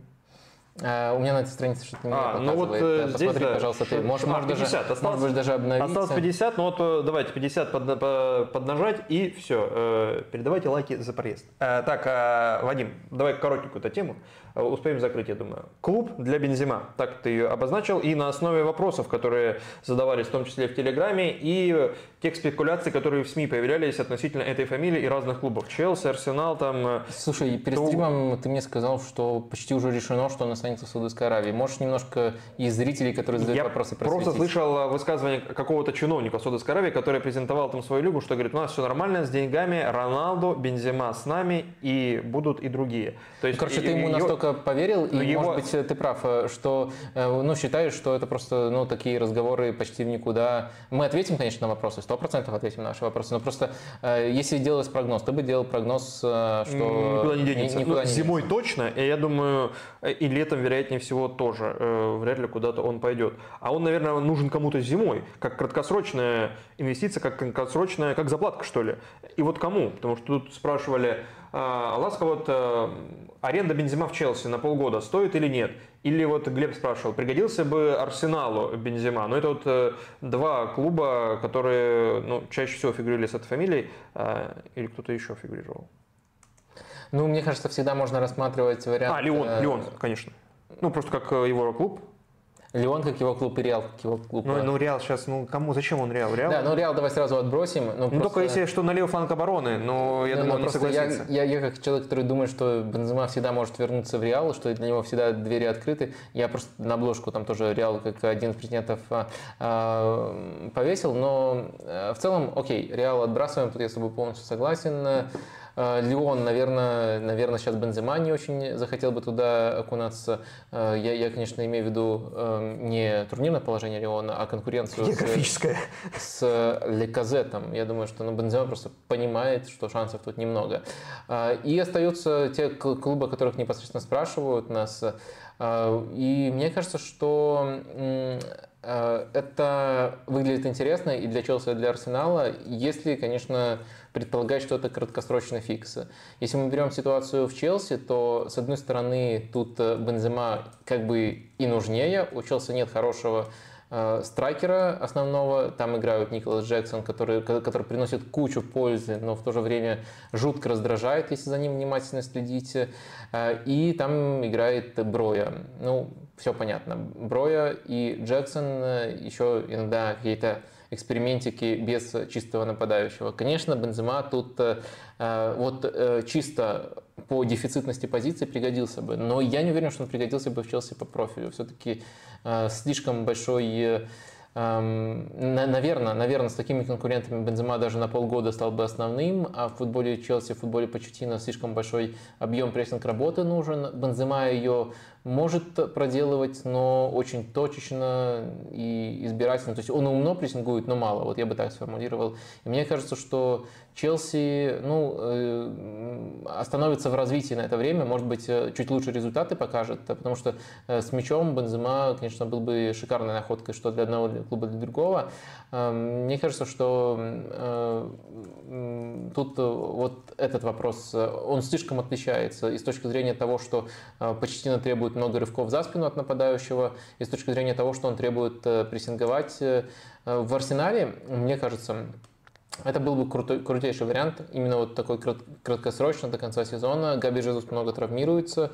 По э, функционалу, мне кажется, они не так уж далеки, то есть оба любят много времени за пределами штрафной проводить. Э, конечно, Габи Жезус намного лучше прессингует, э, но, по крайней мере, их профиль с мячом, он не так уж сильно отличается. И я думаю, что если Бензема согласился бы на роль игрока ротации либо конкурента, то это было бы просто мега усиление для Арсенала с учетом того, что еще очень много травм. Я думаю, Бензема получил бы достаточно времени, что он увиделся бы, и в то время, которое у него было бы, он смог бы еще э, вполне неплохо распределять энергию, и не было бы проблем в прессинге, потому что Арсеналу, Арсеналу тоже требуется большой объем, э, в том числе такой работы.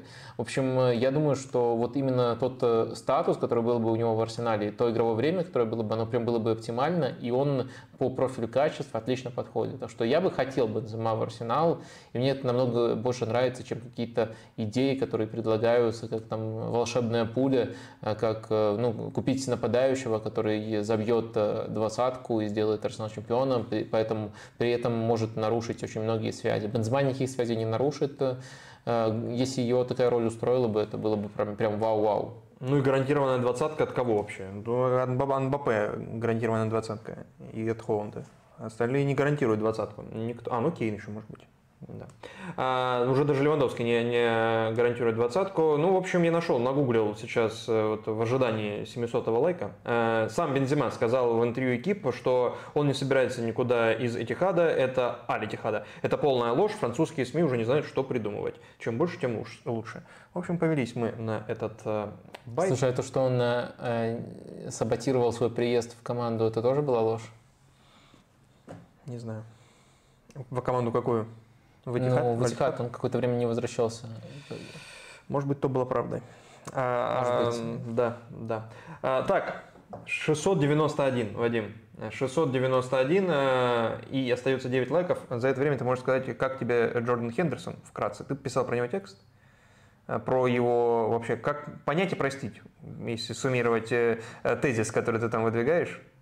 Ну да, мне кажется, что ну, короче, я не хочу свой текст э, в экспресс-режиме пересказывать. А я его пересказал в экспресс да, максимально. Ну, мне, мне Джордан Хендерсон симпатичен, мне не понравился его поступок, но самое главное, мне кажется, что он уезжает из Саудовской Аравии в такой манере, в которой там, готов даже потерять в деньгах, ну или не заработать и близко Э, всего того, что мог заработать, э, уже он потерял свою репутацию. И мне кажется, что это мое предположение на основании его карьеры, что главное, что он понял э, в результате этого визита, даже не столько там бытовые проблемы, сколько то, что ему нужен драйв, то, что вот он э, постоянно на каждом этапе своей карьеры себя мотивировал и рос в соответствии с местом, где оказывался.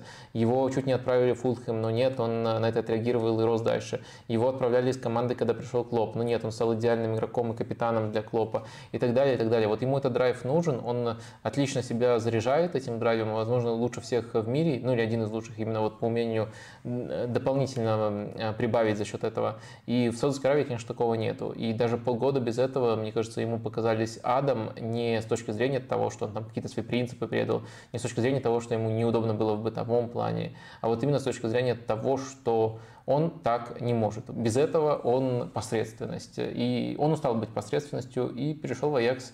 Вот примерно такая у меня мысль. Но, опять же, когда пытаешься ее пересказывать какое-то время спустя и в импровизационном режиме, многое теряется. Если вас заинтересовало, я советую почитать колонку полностью на sports.ru, она есть.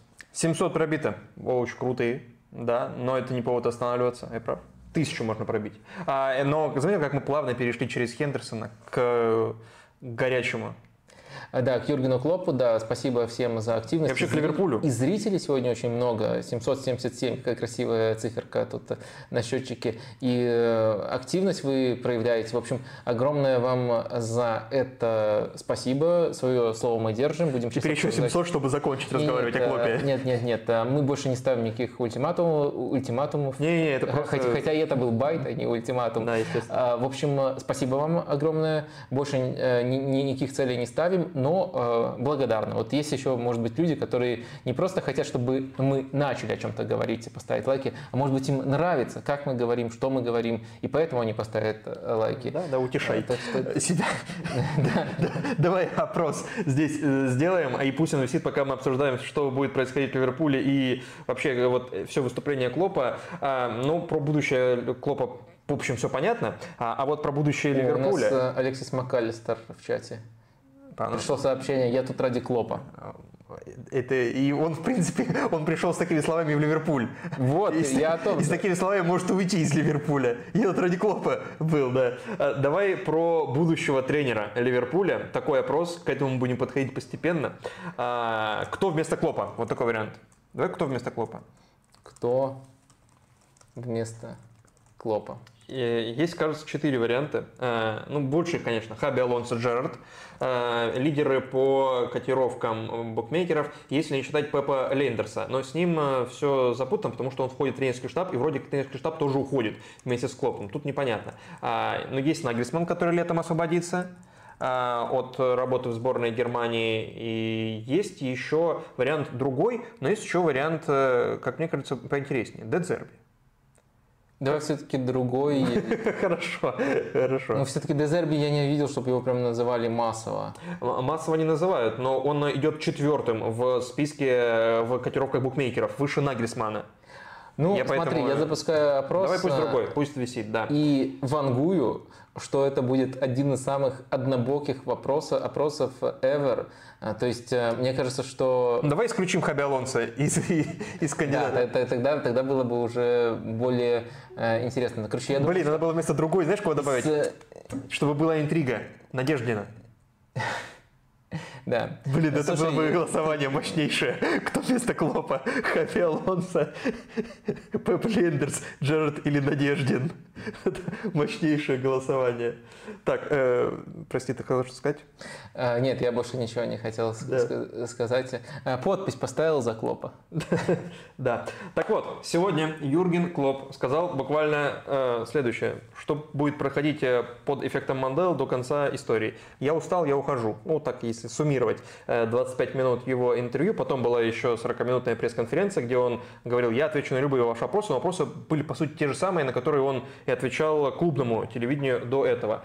А, и, ну, я не знаю, Вадим первое, что мне писал, вот множество букв А вот так подряд, типа А, и ссылка на то, что на сообщение э, об уходе Юрия Клопа, об объявлении Э, сам Клоп сказал, в идеальном мире я бы никому ничего не сказал до конца сезона, выиграл бы все и потом попрощался бы. Но это невозможно. В мире, где мы живем, невозможно сохранить подобные вещи в секрете. Людям из э, штаба нужно было знать заранее, клубу важно знать заранее, это планировать, а руководство, владельцы знали об этом еще с ноября. А мы узнали это сегодня, э, чуть ранее, видимо, узнали игроки. И вот Вадим. Кроме этих А, что тебе вот в первую очередь хочется сказать прямо сейчас? Ну, А это было многозначное А, и одно из значений это а нам это теперь обсуждать на стриме, нам нужно подготовить эту тему. Ну, мы тогда просто общались про темы стрима как раз таки, и вот э, у нас буквально информационная э, бомба. И нам помогли. Да, э, информационная бомба сводилась. Еще я так вспоминаю формулировку, с которой я писала «задавайте вопросы». Я, я, я писала, типа, ну, что-то нет доминантной темы на этой неделе, поэтому больше внимания уделим вашим вопросам. Ну, конечно, не, не отменяет того, что мы будем уделять мнение, будем уделять Эм, время эм, вопросам. Э, ну что, я потом вот это вот А собрал в себе и эм, собрал и трансформировал в небольшой пост в телеграм-канале, который сводился к мысли «Спасибо за чудо Юрген Клоппа». Мне кажется, если рассматривать его работу в целом, вот именно на дистанции, где он взял клуб, где он его оставляет, э, э, каких пиковых результатов и игры он э, достиг, как повлиял на всех вокруг, и с каким ресурсом все это реализовывалось, мне кажется, это иным словом нельзя назвать. Для меня даже большой вопрос, что большее чудо, чемпионство Лестера, либо работа Юргена Клопа в Ливерпуле. То есть, понятное дело, что чемпионство Лестера, что ты так смотришь на меня? Тяжело, в принципе, это сравнивать. Ну, попробуй. Мне кажется, просто в чемпионстве одного сезона, в любой сказке одного сезона, э, все равно будет больше фактор э, везения. То есть там и хорошая работа есть, и очень много попаданий, очень много всего правильно, и фактор везения. Когда ты команду стабильно в космос отправляешь к э, соперникам, с которыми ты по ресурсам конкурировать и не должен, мне кажется, это намного более впечатляюще, поскольку тут а, может быть и не такой рывок, то есть это не там, с зоны вылета, почти зоны вылета к чемпионству, но а, это, во-первых, стабильно из сезона в сезон, а во-вторых, э, э, тут меньше рандома, тут э, меньше случая, тут намного больше невероятной работы. Не только Клопа, но в целом Ливерпуля как клуба, но Клоп это, конечно, ключевое и центральное звено всего этого. Поэтому для меня то, что сделал Ливерпуль, то, что сделал Клоп с Ливерпулем, это чудо. В один конкретный сезон, даже там самое пиковое достижение, там, чемпионство Лига чемпионов, это, конечно, не перекрывает сказку Лестера. Но если брать вот насколько все трудно было это реализовать, мне кажется, что это перекрывает любое достижение, наверное, в современном футболе, даже там работу Симеоне в Атлетико. Э, мне кажется, что тут с Клопом никто конкурировать э, не может, э, и это, это, это очень круто. Ты понимаешь, почему сейчас это происходит? Ну вот кроме официальной версии, которую сам Клоп э, озвучил, нужно время, чтобы найти там смену, что планировать, вот так общее, сказал Юрген Клоп. Кроме вот такой Э, версии. Ты понимаешь, для чего сейчас это делает Юрген Клоп? Когда впереди еще 4 турнира у Юргена Клопа, которые он может выиграть. Кто-то из постоянных зрителей пишет, почему Карпина нет в шорт-листе. Просто я Карпина и Клопа по, именно по тактическим характеристикам периодически сравнивал. Так что спасибо, что смотрите. Интересно. У Карпина и так две работы, куда ему еще третья? Если еще будет третья работа, он с ума сойдет. Да, я примерно так себе это и представляю. Он же не бросит точно, он же не сборную России не бросит, а, Ростов точно не бросит. совмещение. Все равно это изолированная лига получается, то есть Ливерпуль и Ростов не встретятся. Не пересечемся, да, нигде. Не пересечемся, да, пожалуй. Я согласен, но давайте, да. Если что, вот паспорт Евросоюза мой, пожалуйста. Два даже, подданство испанское, паспорт эстонский, вот, пожалуйста оформляете. Так, э, почему сейчас, Вадим? А, когда? Когда оптимально объявлять? Насколько я понимаю, сама команда узнала только сейчас, либо незадолго до объявления. Mm-hmm. Владельцы знали раньше. Ну, ну хорошо, есть... как тебе кажется, это может сказаться на э, решающем этапе сезона? Может не ли знаю, это... Мне кажется, тут нет правильной формулы. Мне кажется, это может э, и boost дать Ливерпулю, но в то же время может э, и немножко... Дизмораль? Пош... Да, немножко пошатнуть ту хорошую форму, которая сейчас есть у команды. Мне кажется, к сожалению, тут нет правильной формулы формулы, и вот мы это трактуем э, постфактум. То есть помогло это решение, либо наоборот помешало. А иногда бывает, что э, там, ну вот, э, например, хороший пример, как раз таки тоже связанный с Ливерпулем. Помнишь конференцию Рафа Беница про факты?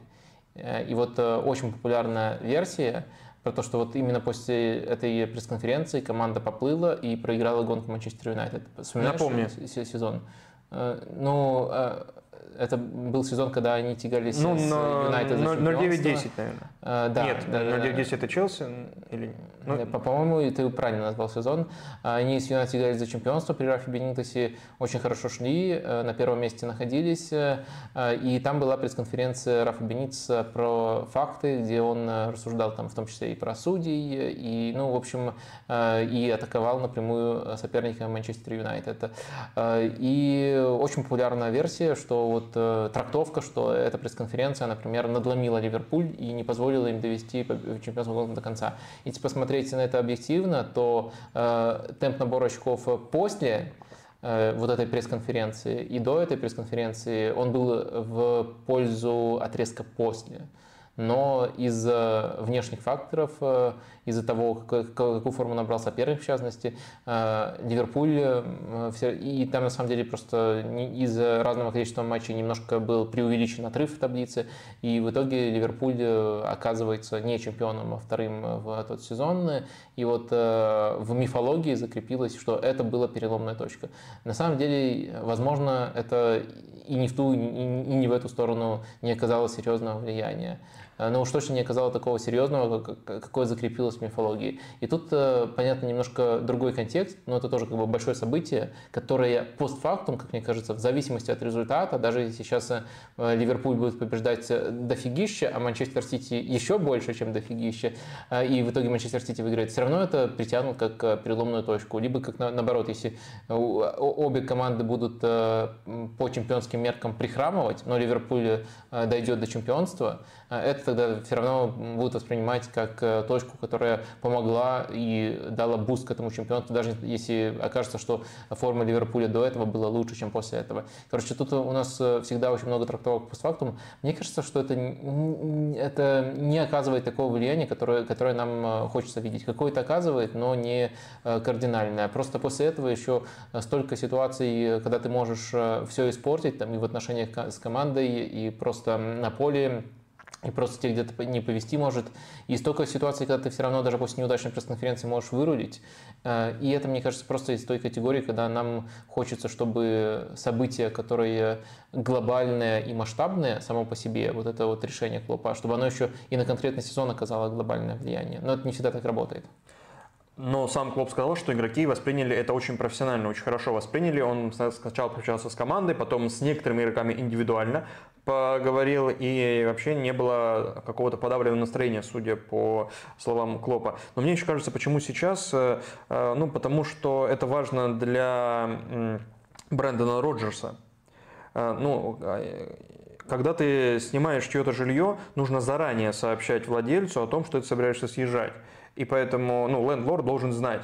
Обычно за месяц чтобы там ну, с депозитами разобраться и все прочее. Обычно за месяц нужно э, сообщить владельцу помещения, но тут, наверное, такие хоромы, что найти нового жильца сложно, поэтому э, заранее было прописано соглашение между Роджерсом и Клопом, что за 4 месяца до окончания срока аренды, ну, когда ты собираешься ехать, ты должен мне сообщить, чтобы я нашел нового человека. Так что Роджерс будет искать тренера Ливерпуля, а не Ливерпуль. Давай э, конкретизируем. А, Все-таки это не метафора. Он действительно живет в доме Роджерса. Кто-то может подумать, подумать, что ты просто считаешь Ливерпуль жильем Роджерса, а Клоп был гостем и снимал, и сейчас вернется Роджерс. Не, не вернется, он, он сдавал в аренду это место, он не собирается там жить сам. Нет, нет, нет, все-таки это он действительно правдивый факт. Да. Клоп снимал именно жилье, в прямом смысле дом, а не Ливерпуль у Роджерса. О причинах. О причинах э, Клоп сказал тоже. Я занимался этой работой 24 года, и теперь я хочу узнать, что такое жизнь, которая мне не знакома, и хочу это выяснить, пока не слишком поздно.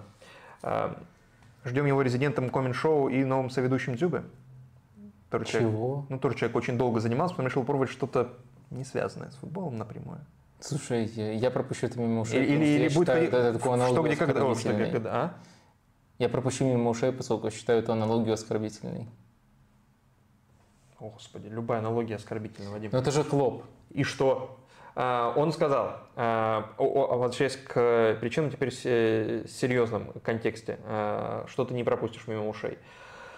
По сути, он говорил о выгорании. О, как, как там было слово-то сформулировано?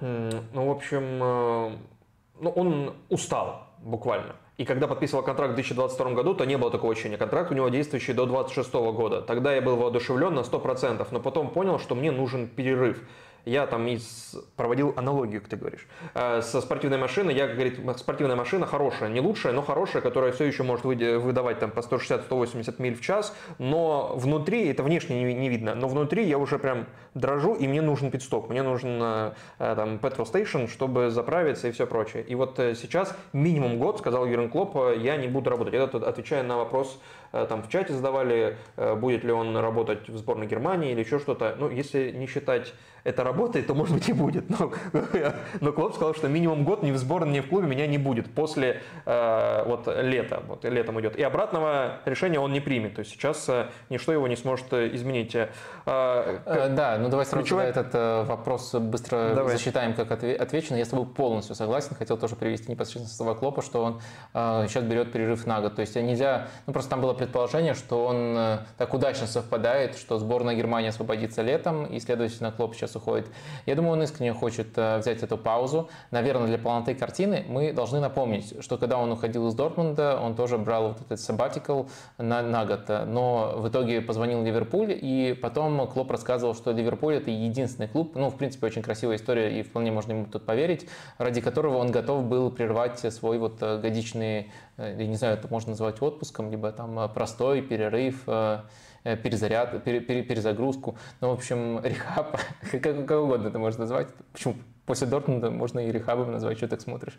Э, Пропущу это мимо ушей, мимо ушей считаю это оскорблением оскорблением твоего любимого Дортмунда? Я, не понял, кого, но просто мне нужно было вернуть где-то эту фразу. А, ну ладно, ну просто... Я, я, я прослушал. Это, это было оскорбление моего любимого Клопа, mm-hmm. поэтому я так отреагировал. Mm-hmm. А, в общем, да, но он э, ради Ливерпуля решил вернуться. Кстати, было бы красиво, если бы примерно таким же образом он ради Дортмунда уже вернулся. Э, вот, в Майнц.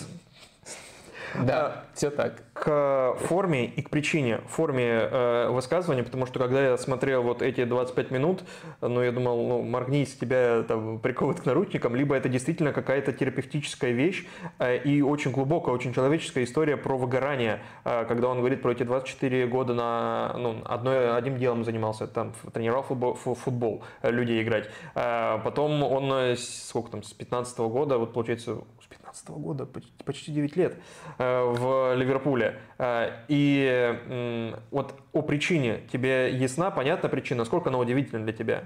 Причина просто устал, просто ну, э, Слушай, для меня это было шоком, что вот именно сегодня такое случается. И, наверное, для меня это все равно шок именно из-за того, что даже не просто сегодня, а по ходу такого сезона. То есть, наверное, я бы меньше удивился, по ходу прошлого сезона. Угу. Нужно все-таки говорить, что инсайды, по-моему, и в 22-м, когда он переподписывал контракт, и даже в 19-м, когда он до этого переподписывал контракт, возникали по поводу того, что э, Клоп э, считает, что, возможно, он уже истощен, возможно, ну, ну в 22-м году этому тоже точно уже можно было э, верить, и мне кажется, что это не отмазка, он действительно себя вот так каждый раз оценивал, в каком состоянии находится клуб, что я еще могу сделать, Э, каким я его оставлю, насколько я сам э, чувствую, что могу отдавать э, максимум команде прямо сейчас.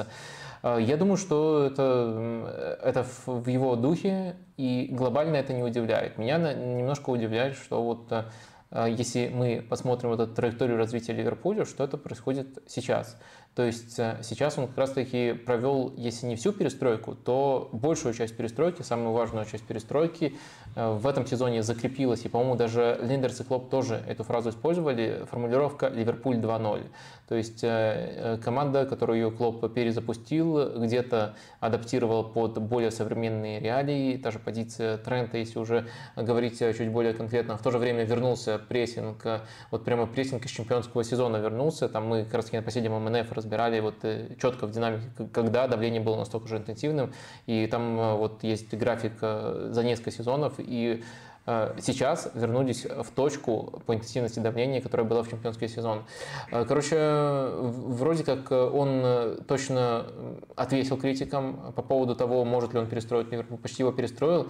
И по идее, из-за того, что ты как бы эту команду перестраиваешь, у тебя какой-то дополнительный заряд. Я пытаюсь я немножко проецировать на Клопа, mm-hmm. извините меня за это, тоже немножко э, кощунственно, на святое покушаюсь. Не, ну более пугающе будет, если ты скажешь, что ты устал и на год уходишь из футбола. Это будет вообще пугающе, вообще миллион просмотров у тебя на канале соберет это видео. Нет, Ты Вадим, не, не, не воспринимай это как, как, как финансовую рекомендацию. Челлендж пока не accepted. Да. Ладно. Э, в общем... Да, если проецируешь на себя. Я, мне кажется, что вот в такой момент, когда у тебя уже э, самая трудная часть этой перестройки позади, и дальше можно, если не кайфовать, то просто наблюдать за тем, какие плоды даст твоя работа. И мне кажется, два ближайших года Клоп, например, примерно этим мог бы заниматься. Э, я, я думаю, что было бы логично, чтобы он еще остался вот на этот период. Вот э, в конце прошлого сезона, когда там Каргер вполне обоснованно говорил, что э, Ливерпулю надо перезапускаться, три полузащитника – это минимум, который нужно купить за это лето, и все такое, и все такое. И практически так и случилось, на самом деле, летом. А, и тогда было логично, наверное, уходить, оставлять это новому тренеру. Сейчас он хороший, конечно, и честь ему и хвала, что он такой даже проапгрейженное наследство оставляет э, следующему тренеру. Но тогда бы меня это решение меньше удивило, чем сейчас. Сейчас, мне кажется, можно было бы просто пожинать плоды той упорной работы, которую он проделал. Наверное, кто-то другой будет пожинать, ну, главное, чтобы не испортил. Ну вот если учитывать вот э, причину, которую клуб проговорил про это некое выгорание и усталость в целом от э, футбола, от, своей, своей профессии, то вот, наверное, сейчас это еще может быть и самому клубу полезно, вот именно в этой точке сезона, когда они, как ты говоришь, прошли условный там кризис и стоят на ногах уверенно даже без Трента, без Салаха а, и там побеждают, проходят дальше в кубках.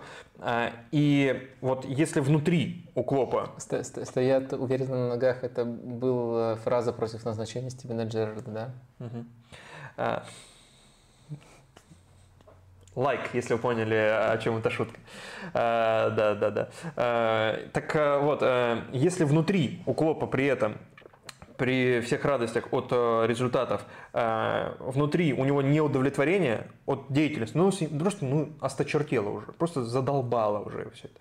Э, и когда он это проговаривает вслух всем, не только там руководству, но игрокам, болельщикам, всем, он просто вышел из, там, ну не из шкафа, но из чего-то подобного. Вышел, все, совершил, проговорил, и как бы освободился. И теперь может, ну, мне кажется, может э, добавить себе вот этого э, бензина, которого не хватало энергетического. Э, и вот последние 4 месяца в Ливерпуле кайфовать от каждого матча. Кайфовать от каждого матча, и этот кайф может также передаваться к игрокам, как и вот на протяжении всей карьеры Юргена Клопа. А последнее по поводу будущего Клопа, что я хотел бы спросить, его слова. Если вы спросите меня, буду ли я тренировать в целом, сейчас я отвечу нет.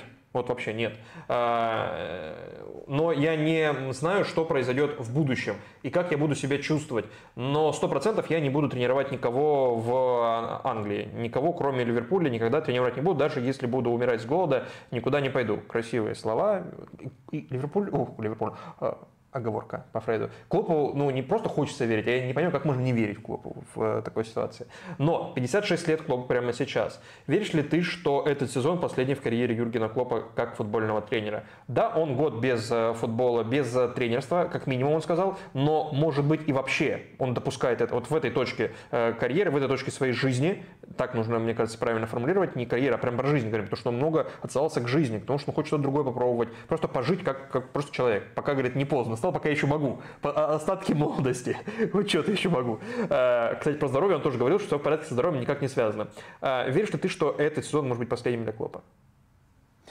Скорее нет, скорее не верю.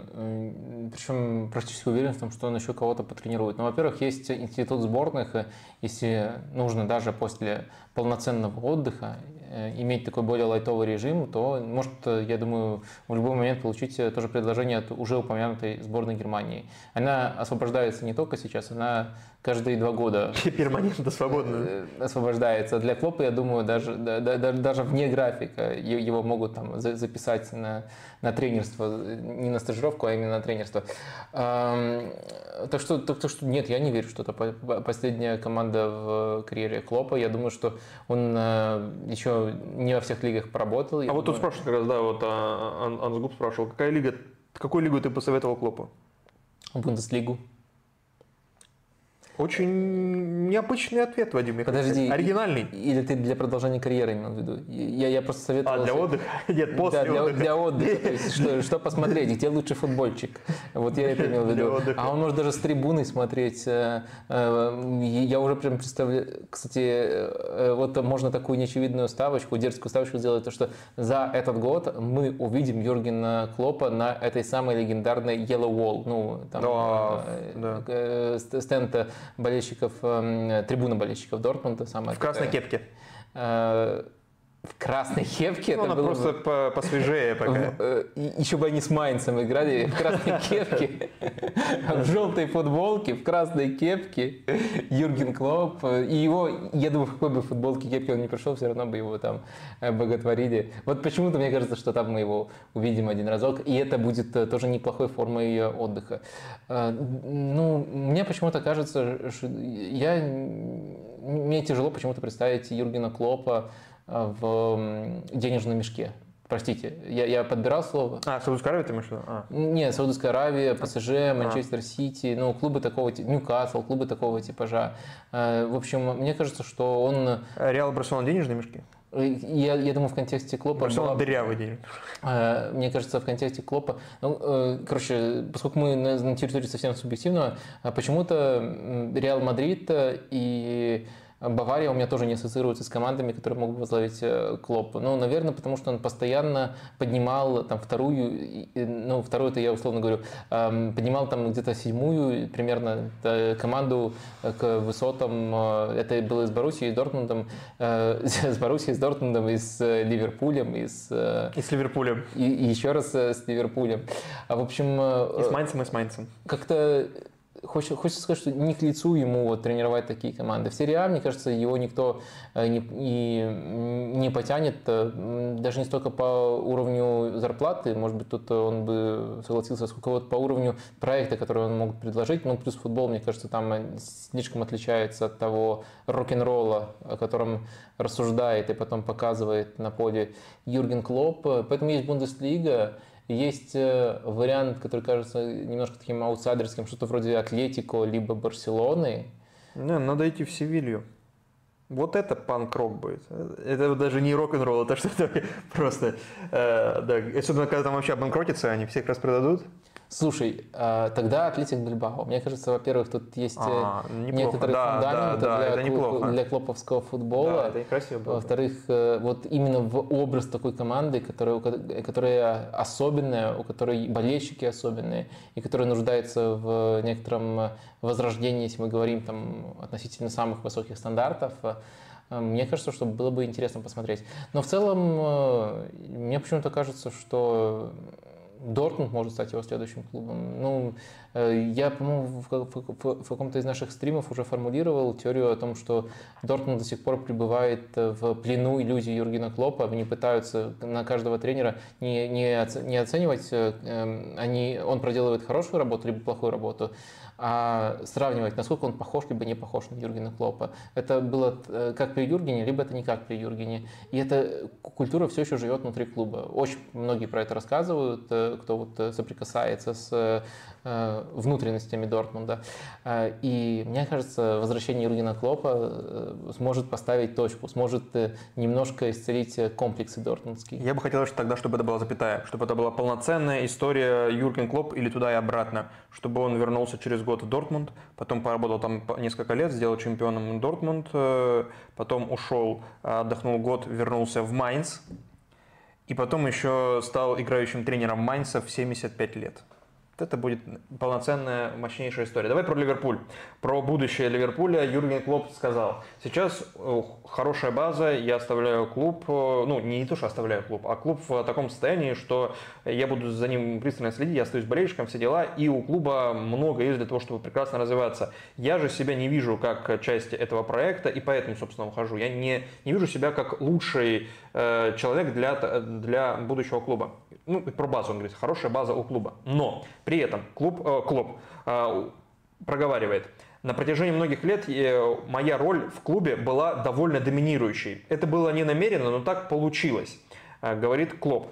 И вот, в связи с э, этими двумя фразами, если доминирующая, если роль человека, который была доминирующая, испаряется, и этот человек уходит, как это соотносится с фразой, что у клуба все хорошо, с учетом того, что у этого же самого клуба в один и тот же месяц, да даже раньше, уже в январе, сейчас уходит очередной спортивный директор э, Шматки, которого там брали на год, но даже года с ним не, Ливерпуль не проводит, и уже официально объявил, еще до Клопа, официально объявил, что после январского трансферного окна Шматки уйдет. То есть у них э, не будет э, ни тренера летом, ни спортивного директора, вряд ли его вот зимой уже найдут и подпишут с ним какой-то долгосрочный контракт.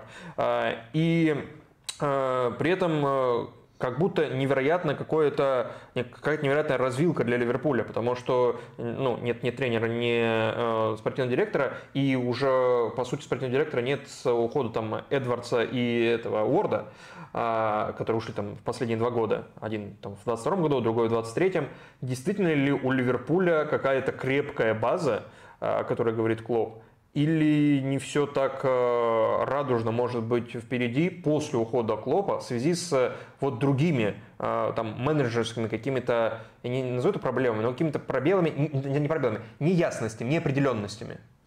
А, ну, э, все-таки, по-моему, по Шматке изначально было очень много инсайдов о том, что у него такая работа будет, что это не долгосрочный проект. Да, я тебе говорил, на год приглашался, он даже раньше уходит. На год, он зачем на контракт на год был? тоже, по сути, если относиться к его да, работе, но тогда, тогда не думали, когда он приглашался. Работает трансферное окно. Тогда он приглашался, еще не думали, что клуб уйдет. Э, ну, короче, Еще смотри, э, мне кажется, это излишняя драматизация приписывать сюда еще уход Шматки, который в целом достаточно плановый. Может быть, так он не... Он плановый до, до знания про уход Клопа. То есть одно дело, когда у тебя, ты знаешь, что у тебя не будет спортивного директора, но у тебя будет точно тренер, который, как сам говорит, роль доминирующая. То есть части, видимо, функционала спортивного директора он брал. Он плановый вне зависимости от ухода Юргена Клопа, а не до ухода, потому что он и до, и сейчас был. Единственное, что, наверное, поменялось, это немножко сроки, то есть э, он уйдет раньше, и Ливерпуль как раз-таки получит возможность до конца этого сезона назначить спортивного директора, и они уже сообщали, что тренера тоже будут выбирать, э, вот сейчас все слухи, как бы нам не хотелось, чтобы это был Хаби, который, безусловно, будет у любого спортивного директора вверху шорт, шорт-листов, но не факт, что у всех на первом месте, они будут выбирать тренера уже после назначения спортивного директора. Вот такая последовательность. Но он тоже будет участвовать, спортивный директор новый будет участвовать как Да. Ну, короче, э, мне кажется, тут немножко в другом фишка заменить Клопа, вне зависимости от того, у тебя все хорошо или у тебя все не очень хорошо, плохо, просто потому что это пик, это лучшее, что ты можешь э, получить как клуб. И э, всегда возможна пробуксовка после того, как ты провернул замену. Даже если ты выбрал э, самый лучший из вариантов, это нужно держать в уме.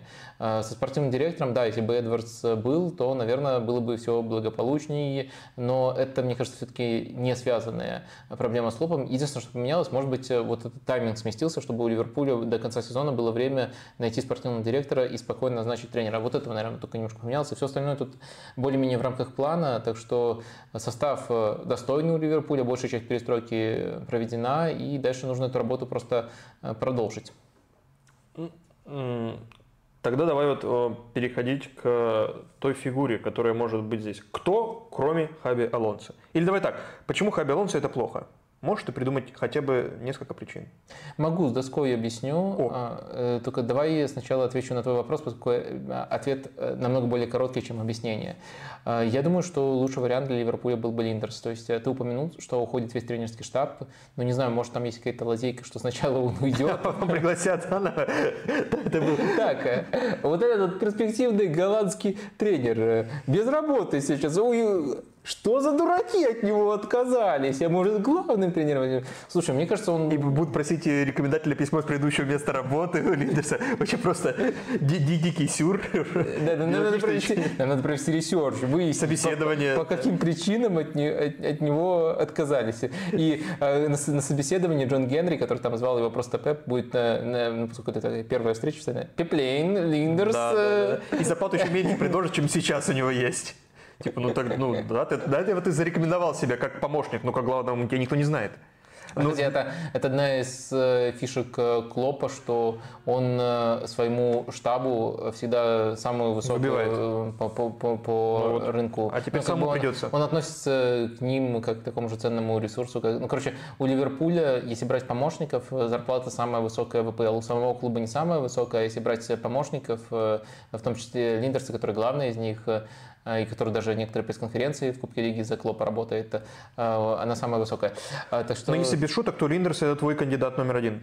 Это, мне, мне кажется, самый оптимальный кандидат, поскольку я уже тут э, сказал, между строк это можно было э, прочитать, что э, проект уже, скажем, перезапущен на новый цикл. Его надо mm-hmm. просто продолжить. Не надо тут устраивать новый проект, выстраивать новый проект. Почему Хаби Алонсо это плохо? Второй твой вопрос. Может быть плохо. То есть почему хорошо, все понимают. И я тоже скорее оптимистично отношусь, поскольку Хаби Алонсо это тоже редкий человек, который ну, просто трансформирующий эффект оказал на команду. У многих за всю карьеру что-то подобного не случается. Так что э, он, конечно, один из лучших активов, плюс есть, э, который есть на рынке сейчас. Э, плюс есть ассоциация с Ливерпулем. Глобально это хорошо. Почему это может быть плохо и неподходяще для Ливерпуля? Чтобы, скажем так, построить. Ты немножко вынуждаешь меня построить такую цепочку, но я думаю, что ее можно без притягивания да, за уши построить. Позитивных ну, больше да, да, да, позитивных много. Если прям надо расшифровать, можете обращаться, расшифруем.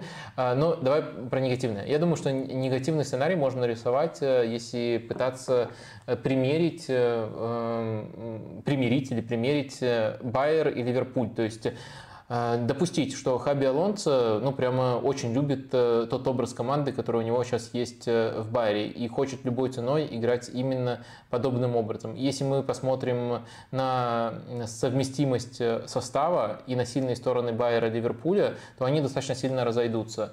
И я сразу понимаю главный контраргумент, а почему мы вообще должны считать, что Хаби Алонсо будет в Ливерпуле делать то же самое, что в Байере.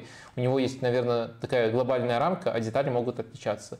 И в таком случае все замечательно, тогда добьется успеха. Но если мы предполагаем, что Хаби Алонсо приходит э, там, со схемой 3-4-2-1, как в Байере, и будет пытаться поставить тот же футбол, который есть э, в Байере, то мне кажется, это не очень хорошо подойдет и сильным сторонам Ливерпуля, и не очень хорошо подойдет э, составу. Давайте попробуем представить, вот э, если мы не, не, никого особо не меняем, э, представить, в каком сочетании может в таком случае играть Байер, Ливерпуль, Хаби Алонсо. Ливерпуль в режиме Байера. Вот так вот можно сформулировать. А, то есть эм, у нас э, первая особенность, первое отличие, многие считают, что просто там Байер сильная команда на этом ставит точку. Это так, они очень классно играют с мячом, но важно понимать, что в плане прессинга это принципиально разные полюса. Байер иногда вообще очевидно выжидательный режим занимает, иногда прессингует, но точечно, по ходу матча может не держать э, эту интенсивность весь матч. То есть все фишки Байера э, с точки зрения стильного модного футбола строятся в первую очередь вокруг того, что они делают с мячом. Там космос, там вопросов очень мало. Но с точки зрения прессинга это очень разные команды. И тут есть, скажем так, две потенциальные проекции – Первая проекция – это посмотреть, э, как Ливерпуль играл в обороне, когда у Ливерпуля у самого были некоторые проблемы с прессингом, когда они вынуждены были больше обороняться э, в глубоком блоке. Это прошлый сезон. И Наверное, можете на стримах прошлого сезона найти, почему это просто катастрофа. Но это катастрофа, это не подходило тому составу, это было противоестественно, и это напрямую вредило результатам, и Алисон только спасал э, в таком режиме. Это, это было прямо очень плохо, и хорошо, что Ливерпуль смог это преодолеть и вернуться. Можно, конечно, сказать, что схема другая, принципиально другая. Клоп все-таки не пробовал приходить на тройку она э, станет какой-то подушкой безопасности, и за счет этого Ливерпуль, э, Хаби Алонсо сможет э, играть даже вот в таком режиме, в более выжидательном и меньше соперника прессинговать. Э, тут как бы есть две гипотезы. Но среди этих гипотез есть вот одна с очень четким опасением по поводу того, что Ливерпуль в низком среднем блоке – это команда, которая намного хуже обороняется. Не просто обороняется так, что глазу нашему неприятно, а вот именно намного хуже по качеству обороняется. Это первое опасение. Второе опасение – это как некоторые футболисты будут э, чувствовать себя в новом э, формате. То есть что мы сразу видим? Ну, во-первых, э, Фримпонг и Гримальдо, крайние защитники у Ливерпуля эти роли наверное, легче всего закроются, поскольку есть все еще э, Трент и Робертсон, плюс еще э, латерали у Байера получают некоторую свободу. Да, не будет больше Трента как ложного, ложного фулбека, но в целом, мне кажется, эти позиции могут считаться укомплектованными. Но на всех, на, на многих других позициях возникнут сразу же вопросы. Вот, например, у нас есть, ну, Алисон, это понятно, любому клубу нужен Алисон. Э, центральные защитники.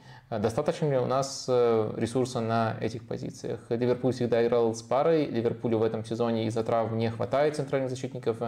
Наверное, перестроить э, Канате и Ван Дейка на игру в тройке не так трудно. Даже Ван Дейк играл в сборной в этом режиме.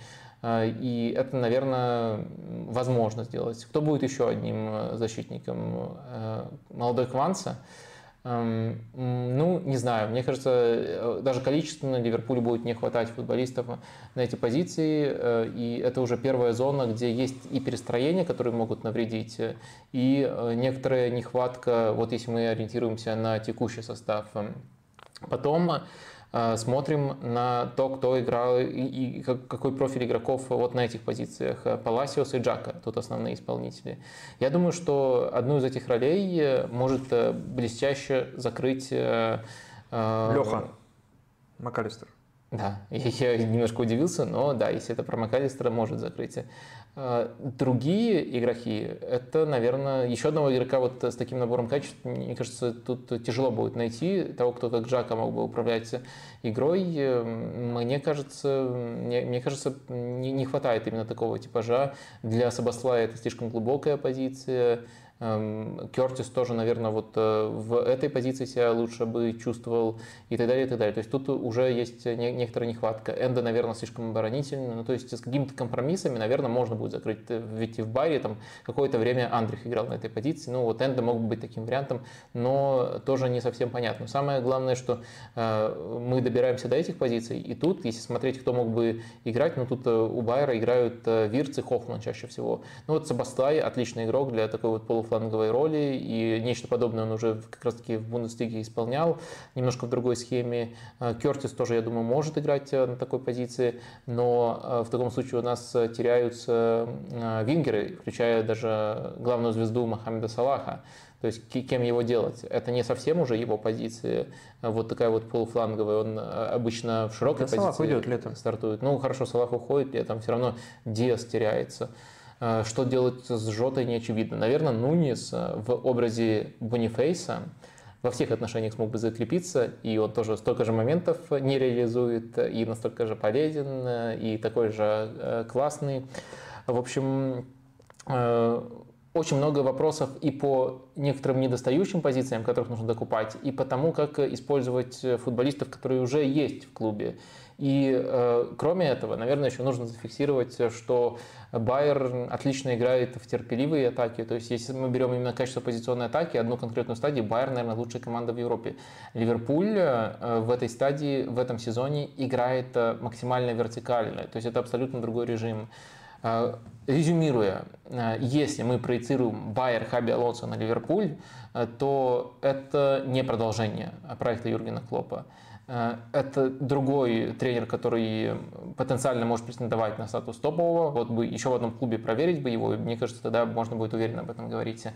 Но это перезапуск, перестройка. Некоторые футболисты вообще не впишутся в эту перестройку, некоторых придется докупать, и это вызывает некоторые опасения, поскольку на этом пути очень многое может пойти не так. А, ну, наверное, второй раз делать оговорки про то, что мы специально рассматривали более негативные сценарии, что вот Хаби Алонсо именно таким образом будет действовать. Не факт, что таким образом будет действовать. Мы просто дали такой ракурс, показали, в чем могут быть потенциальные опасения. Надеюсь, это было проговорено четко. Да, и по сути ты ответил на два вопроса, которые в Бусте тебе задавались по поводу, вот Тимур Сафар, Сафаров задавал, э, ну, про конец эпохи Клопа, и подойдет ли э, Хави, э, Хаби Алонсо, не Хави, а Хаби Алонсо, на твой взгляд? Позволь э... ответить прямо на этот вопрос, поскольку ты немножко по-другому сформулировал. Ты сформулировал, какие могут быть негативные там, последствия, если придумай да, негативные Кто может стать преемником, и подойдет ли, на твой взгляд, Хаби Алонсо? Преемником, а, очевидно. Хаби не мой первый выбор, но Хаби просто хороший выбор, поскольку это человек ливерпульский и человек топовый. Вот в эти категории он вписывается. Но есть, мне кажется, более, более близкие для продолжения проекта. Вот э, мне кажется, что важно не просто заменить э, кем-то, но Хаби хороший там ход, особенно если ему довериться, и долгие годы он будет работать в Ливерпуле, а это вполне вероятно, в Ливерпуле вполне соответствует для этого, этому корпоративная культура. Но э, мне кажется, это будет уход в другую сторону от проекта Клопа, а не продолжение проекта Клопа. Продолжить его мог бы Линдерс. Я думаю, кстати, Нагисман, который тоже у нас есть в вопросе, должен котироваться тут как продолжитель, продолжатель проекта Клопа выше, чем э, Хаби Алонсо. Э, мне кажется, что вот эти люди должны котироваться выше. Подойдет ли Хаби? Тоже мой ответ да. То есть я написал, описал негативный сценарий, в котором mm-hmm. он пытается выстроить свой байер. Он типа влюблен в этот байер и хочет его привнести в новую команду. Это будет э, трудно, на мой взгляд. Но в то же время, мне кажется, что Хаби достаточно умный и гибкий тренер, который не обязательно должен строить то же самое. У него просто есть общая рамка, и он ей будет следовать. Он перезапустит Ливерпуль, но э, в, рам- в своей вот этой рамке, но не обязательно будет строить Байер. Так что да, Хаби тоже подходит, но он не первый в моем списке. Ну и Александр Рагулин тоже, по сути, то же самое спрашивал. Э, кто вместо Клопа лучше? Нагельсман, Алонсо, Линдерс? Ты их ну, расставил? Э, да, давайте проговорим, э, чтобы точно, точно был дан ответ, пускай короткий, поскольку длинный был раньше. Э, Линдерс, первый мой выбор, Нагельсман второй, Алонсо третий. Всех считаю классными. Давай, что считают те, кто нас смотрит? Подведем итоги опроса, кто вместо Клопа, потому что тут, куда Клопа отправляют повсюду, по всем странам. И вот два интересных варианта в Италии нашлось, вот по характеру, как мне кажется. Наполе, ну это вот про Кенрольно было, и Рома, чтобы... Вот, вот реально, вот Рома более реальный вариант, мне кажется. Можно соблазнить прям за год. Пару от, отпусков э, проводит в Риме. Ну, в Неаполе пару отпусков не соблазнит его особо город, наверное. А, но пару, один другой отпуск в Риме. Хотя, с другой стороны, Неаполь. Но он же в столицах не работал, Клоп. Может быть, наоборот, как раз таки Неаполь его может соблазнить вот своей какой-то брутальностью. Да, тут... Э, это, тут предлагают прям, чтобы Порошин был доволен прям невероятно что... Порошин Гвардиолу хочет, и это, в принципе, логично, потому что Гвардиола как раз-таки работал, работал игроком в Роме. Это так да, тоже можно да, сформулировать. Да, Я думаю, от клуба он не отказался. И Гвардиола не работал в серии А, так что у него есть некоторые да, ассоциации. Да, да. А, но тут еще писали в Жирон, ну просто, видимо, в качестве прикола, но Клоп сказал, он не будет работать в клубах а, английских. Поэтому он ну, не может работать в одном клубе с... Э, Вау, Жирон это было бы прикольно. Потому вот. что... А, мне, мне... В одном клубе с Гвардиолой не может работать. Да, да, да. Э, э, мне было бы как раз таки за этим, за этой динамикой интересно последить. Ну, Пере Гвардиола... Кто кого перетягивал игроков? Да, Пере Гвардиола, брат Гвардиолы, брат... Да, в надо идти. Короче, да, брат Гвардиолы это один из совладельцев Жироны. Поэтому мы такой диалог затеяли. А, ну, а кто вместо Клопа? Тут э, все однозначно. Хаби Алонсо 66% собрал, Стивен Джерард 6%, Юлиан Нагельсман 17% э, и 10% э, у варианта другой. Надо было, Дж, надежд... Дж, Надо было Надеждина все-таки. Джерард э, дотянул до 7%. А, Так, переходя немножко в другую тему, э, как тебе кажется, вот это событие, э, уход Юргена Клопа, каким образом может повлиять на карьеру Пепа Гвардиола, который сам э, в последнее время так или иначе но говорит, что ну, до 70 лет я точно не буду работать тренером, 100% нет. А, потом он говорит, что был, был инсайт у Guardian, что после 25 года э, Гвардиола точно не будет работать в клубном футболе. А, если будет вообще работать в футболе, то в сборных. Э, не знаю, может ли это как-то, вот отсутствие вот такого антагониста, ну, главного антагониста в английской карьере для Гвардиолы, как-то повлиять на его э, желание оставаться в Манчестер Сити и вообще в футболе? Ну, Бэтмену нужен думаю... Джокер. Ну, кто здесь кто, решайте сами. Слушай, если продолжать аналогию, то, наверное, были некоторые э, сюжеты в комиксах. Я почти, я не так глубоко считаю, но почти уверен, что был, были, потому что это логично. Это такой супер очевидный сюжет, когда Робин становится Джокером. Ну, наверное, ну, наверное да, наверняка. Ты догадываешься, о ком я? Ну, я понимаю, о ком ты говоришь. Михаил да. Артета в таком. А, я думал, ты про Тенхага. Да, ну, а? Обманул ожидания твои? Ну да, конечно. Обманул, да, это тоже вариант, э, опять же... Насколько ты не веришь в Тенхага? Вот, вот ты спалился, насколько ты не веришь, даже не рассматриваешь его? Ну слушай, у Артета уже одна была гонка, пускай неудачная ну, да. Гвардиолы, у Тенхага пока не было. Так что это не, не столько вера или не вера, это просто более адекватная оценка. Э, Тенхаг работал во второй команде Баварии, когда Гвардиола был в главной команде. Вот в этом была шутка, Респектую, шутка хорошая. А, так вот, мне кажется, э, первый вариант именно такой. Ты верно заметил, что до 25 года контракт у Гвардиолы. Я думаю, что все-таки он на, это обстоятельство оглядывается сильнее, чем на Юргена Клопа. А, в то же время э, нужно понимать, что все те слова, которые Юрген Клоп э, сказал о том, как тренерская работа на него влияет, как он не может Э, не, не, не может не пропускать все через себя, это сто процентов попадает в Гвардиолу. Вот как раз-таки недавно, это не, не специально было, но недавно BBC на этой неделе выпустил документалку про Гвардиолу, по-моему, называется Chasing the Dream, то есть э, в погоне, в погоне за мечтой. Э, не, в погоне за совершенством, Perfection там было. В, в общем, про Гвардиолу, и там тоже очень хорошо видно больше не столько там про его тактику и про влияние на футбол, сколько про его характер, как вот он все пропускает пропускает через себя, когда это и, хоро- и хорошее, и плохое.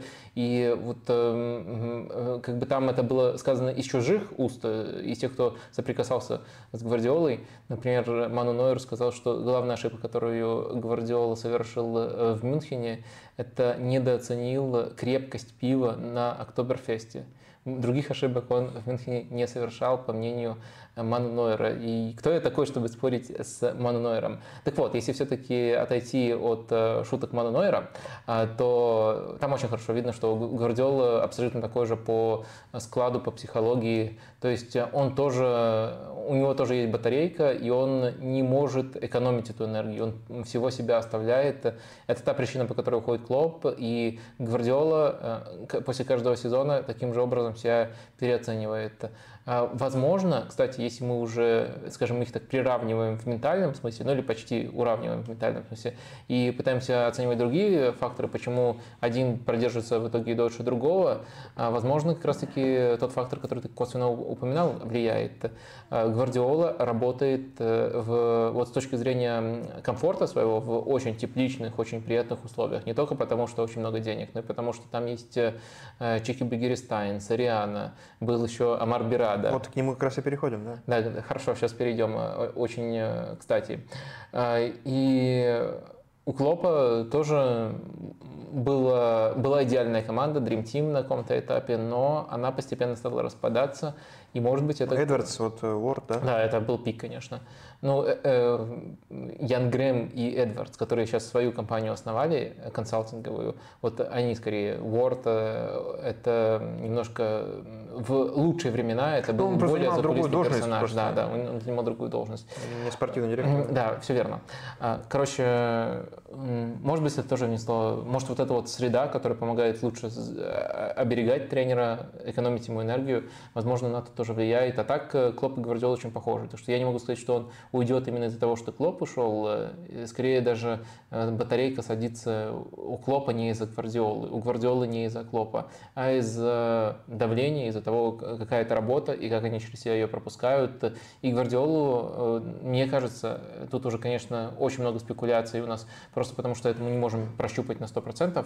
А мне кажется, Гвардиолу лучше берегут, чем Клопа. То есть вот эта вот среда, в которой он оказался Манчестер Сити, можно по-разному относиться как к клубу к ним, но они выстроили э, прекрасную структуру управления, и Гвардиола от этого выигрывает.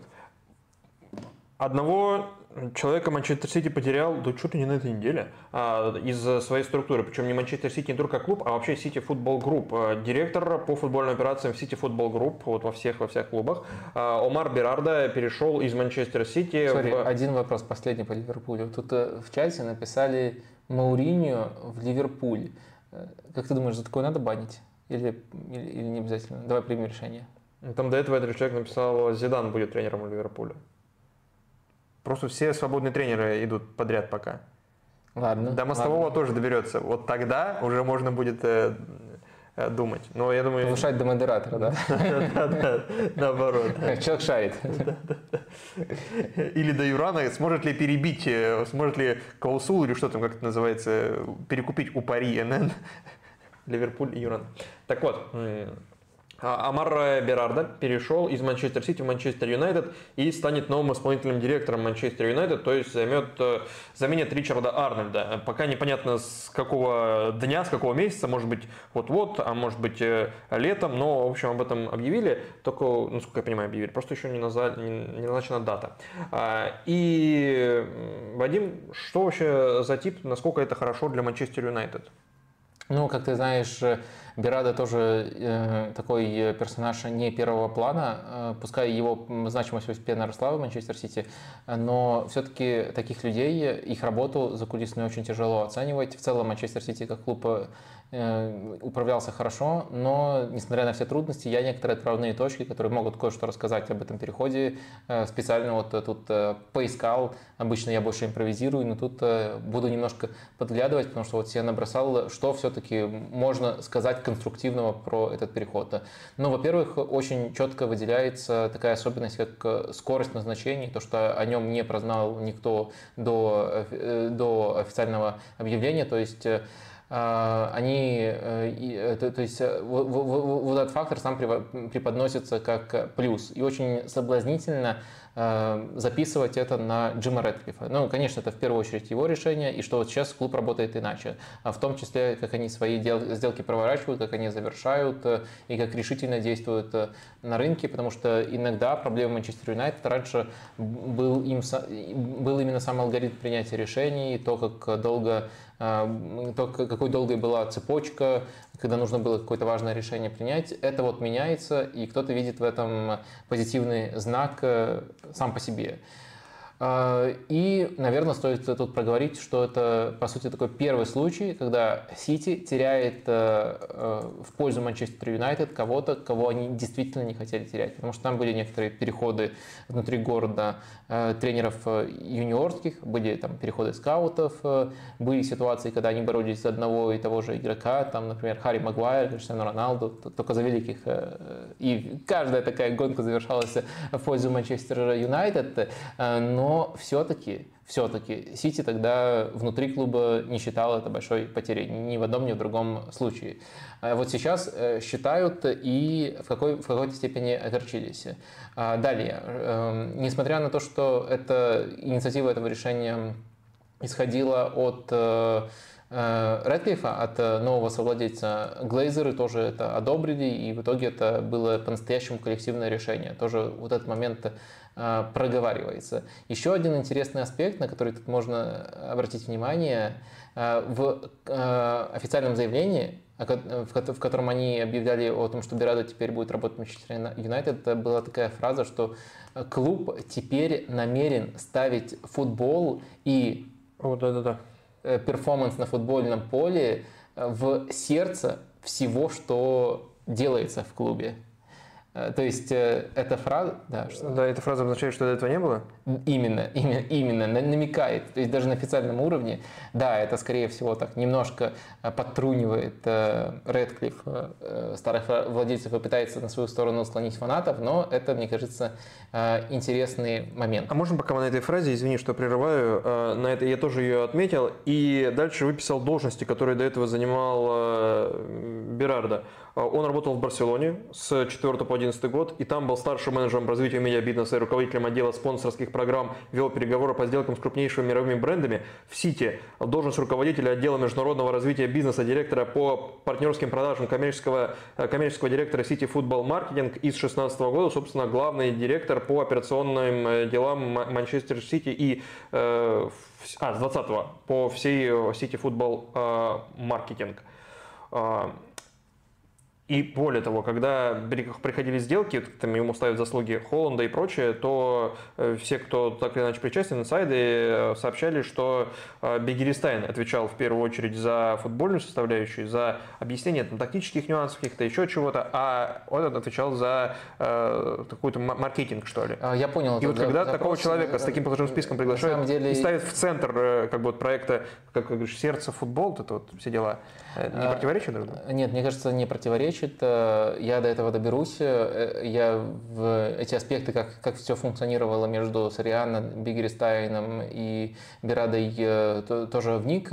В общем, опыт, который есть у Бирады, позволяет назвать его кем-то средним между спортивным директором. Он в первую очередь тут ассистировал, но очень, очень многие функции он знает, как исполнять. И CEO э, э, в компании, то есть он может и то, и другое делать, то есть это и футбольная часть, и коммерческая часть. И это достаточно ценное сочетание, и вот как раз-таки тот диапазон функций, который он выполнял, э, скорее тут помог ему вот сформироваться в такую фигуру.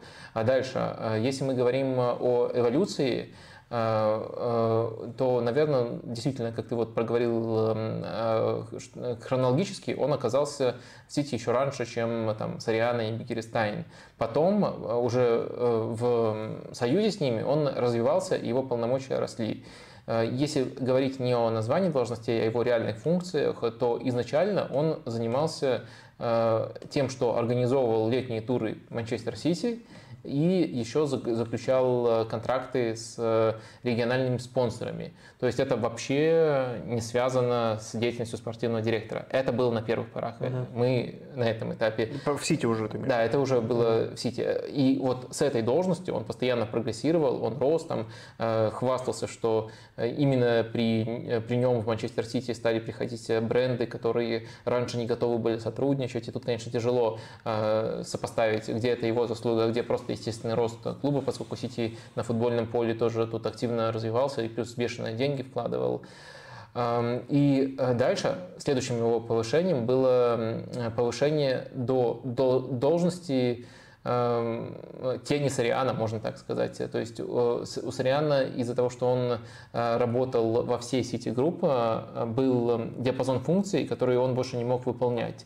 И вот э, Э, искали человека внутри структуры клуба, который может на себя часть этих функций взять. И вот именно Бирада оказался этим человеком. И дальше тут еще я у Атлетика нашел интересное описание процесса непосредственно того, как э, совершались э, сделки. И тут Бигеристайн, вот именно когда нужно не просто найти футболиста, а вот именно оформить сделку. И тут Бегиристайн вместе с Бирадой работали в паре. А, то есть э, Бегиристайн, э, как правило, э, вместе с Бирадой э, встречался с футболистом, с агентом, э, и отвечали они, ну, в первую очередь это делал Бегиристайн тогда, а Бирада у него учился, отвечали они за то, чтобы обаять его э, с точки зрения футбольной, то есть объяснить, как он вписывается в проект, ответить на любые тактические вопросы, и все это в один рисунок свести вместе с, вместе с бытовыми вопросами. Дальше э, он уже передавал э, э, эту сделку по цепочке передавал тому, кто обговорит финансовые вопросы и ответит уже на вопросы такого толка. И этим человеком был Бирада. В то же время Бирада, надеюсь, вы еще с нами, и вроде тут ничего сложного нету, просто много информации. И в то же время Бирада постоянно обучался у Бегиристайна быть вот этим номером один. И в Сити думали, что э, следующим спортивным директором будет именно Бирада. Именно поэтому они огорчились по поводу этой, этого решения. В то же время э, нужно говорить о том, что несмотря на это, они не считают, что это прямо такое решение, которое прямо погубит клуб. То есть в него как бы верили, в него много вложили, но это как, э, грубо говоря, твой воспитанник, который, кажется, казался, мог у тебя там добиться очень многого, он э, уходит к конкуренту. То есть это не означает, что твой клуб сразу же разваливается. У тебя есть сейчас э, основной игрок на эту позицию, все более-менее функционирует, но в Сити расстроились, потому что много в него вложили, и он действительно мог стать следующим спортивным директором Сити. А что касается... Ну, как Что касается еще того, что немного ли ему полномочий дают, тут нужно просто понимать, что Сити сейчас лучше Юнайтед, и на другое бы Берадо не согласился. Аналогично должность Сити, аналогично должность Юнайтед, Юнайтед, любой человек в здравом уме э, выбирает э, Сити. Ну, sorry, сейчас, сейчас это клубы разного уровня. Ты не согласен? Ну, не знаю. Ну хорошо, любой Нет, ну, человек, любой. который из другой страны, не из Англии, в Англии может а. просто есть те, те, кто болеют ну, с детства. И, и там... с другой стороны тоже есть те, кто болеют за Манчестер там всю жизнь. Ладно, Нет. хорошо. Э, отбросим вот этот фактор боления. Если... И останется три человека компетентных. Все же болеют за Манчестер ты что, не знал? Нейтральный человек, который не за Сити, не за Юнайтед, выберет э, Да я понял, City. понял, что к чему -то, да, изначально ты ну, был понятен. Ну, да. ну и еще сравнивают это с переходом Кеннина как раз таки из Юнайтед в Челси. Если помните, Петр Кеннин, тоже топовый спортивный директор. Просто не часто такое случается, что спортивный директор меняет место.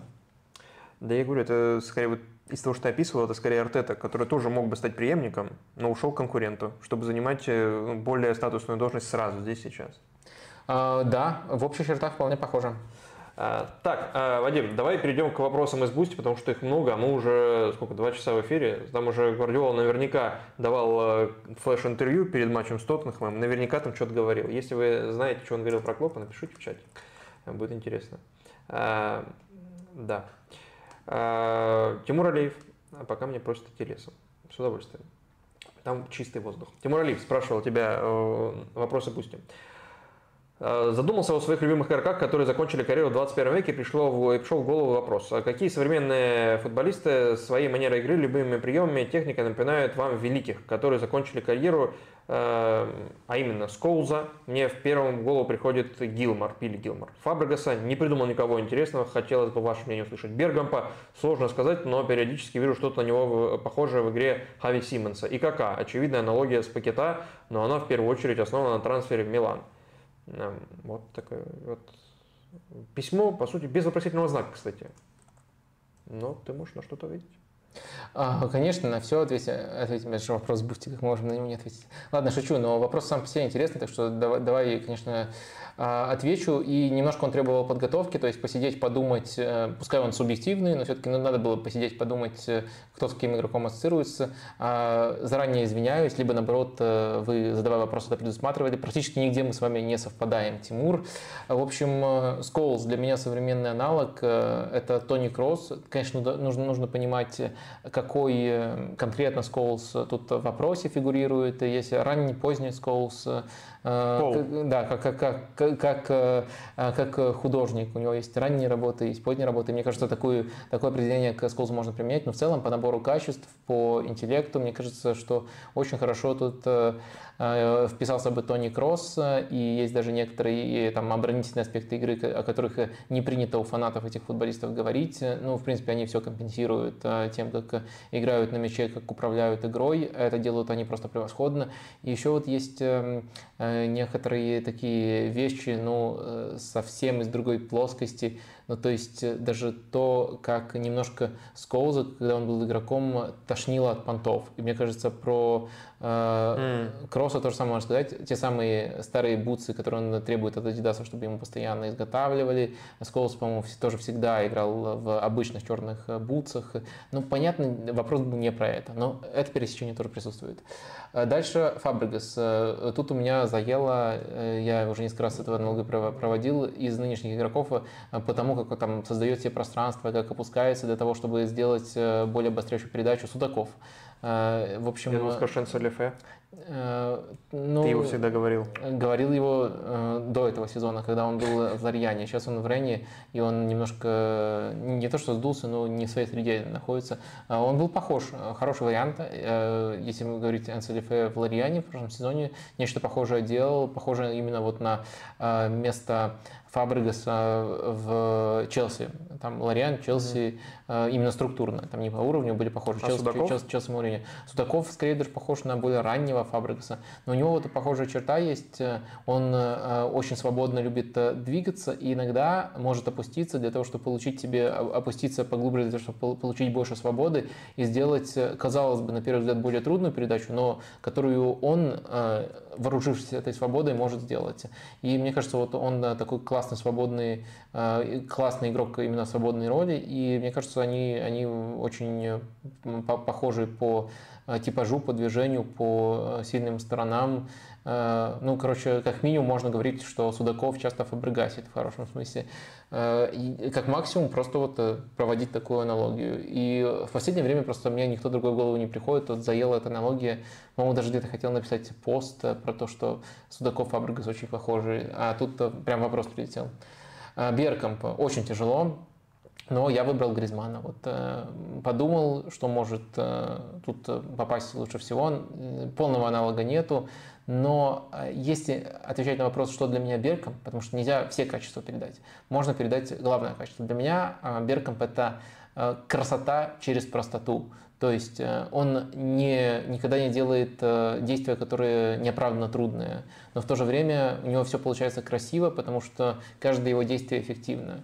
И вот если эту характеристику применять, мне кажется, что Гризман это лучший, лучший современный аналог. Конечно, кто-то скажет, э, что надо было выбрать просто э, человека, который обладает техникой, чтобы укротить пас 60 метров и делает это лучше всех в мире. Может быть, это тогда будет уже не Гризман, а кто-то другой.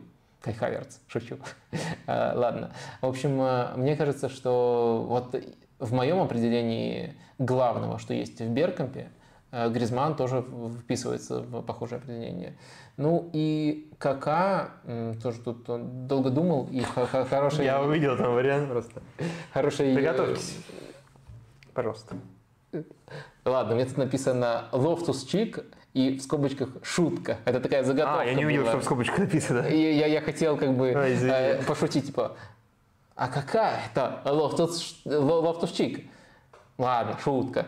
Э, короче, такая заготовка была, но она теперь... Извини, я не видел слова шутка, сорян. Конечно, Лофтус-Чик не, не похож, но просто он играет в Милане, иногда выходит на позиции десятки, и это мемный персонаж, поэтому вот э, такой набор факторов должен был сыграть в этом приеме юмора, э, но уже не сыграет. И хорошей аналогии Кака я не подобрал, но я подобрал э, несколько, которые могли бы, могли бы вписаться. Для меня Кака это даже не столько десятка, сколько второй нападающий, который блестяще связывает атаки на пространстве, при этом сам может завершать и может хоро- хорошие обостряющие передачи передавать, отдавать, но не такой вот э, свободный художник, как некоторые десятки того времени. И на самом деле, если брать не по позиции, хотя он на этой позиции тоже имеет определенный опыт, а по набору качеств э, и по влиянию на игру, то мне кажется, что Лерой Сане может быть, это супер неочевидный вариант, там самый неочевидный из моих, просто позиция слишком, слишком, слишком расходится, и надо выйти за этот шаблон, чтобы понять, что между ними общего. Но мне кажется, по качеству Лерой Сане и по влиянию, пускай это сейчас влияние в современном футболе немножко из других зон оказывается, мне кажется, Лерой Сане мог бы называться современным э, КК. А кто-то может сказать, что на этом этапе, что все, пора заканчивать э, стрим на этом, дальше, дальше не наливайте им. Но еще я выделил э, как, ну, какой-никакой... Да мне можно наливать. Вариант Айхан Сансет. Э, тут, тут э, bias, искажение, наверное, в том, что я посмотрел матч Атлетик - Барса, где он уничтожал, и тут новый Кака, Ойан Сансет, меня попросили назвать, и вот я его называю. Не, на самом деле, за пределами этого матча тоже есть некоторые аналогии, тоже интересно интерпретирует роль атакующего полузащитника, второго нападающего, скрытого нападающего. Так что, может быть, местами он тоже похож. Хорошего аналога для Кака, такого, который во все ячейки попадал бы, я не нашел.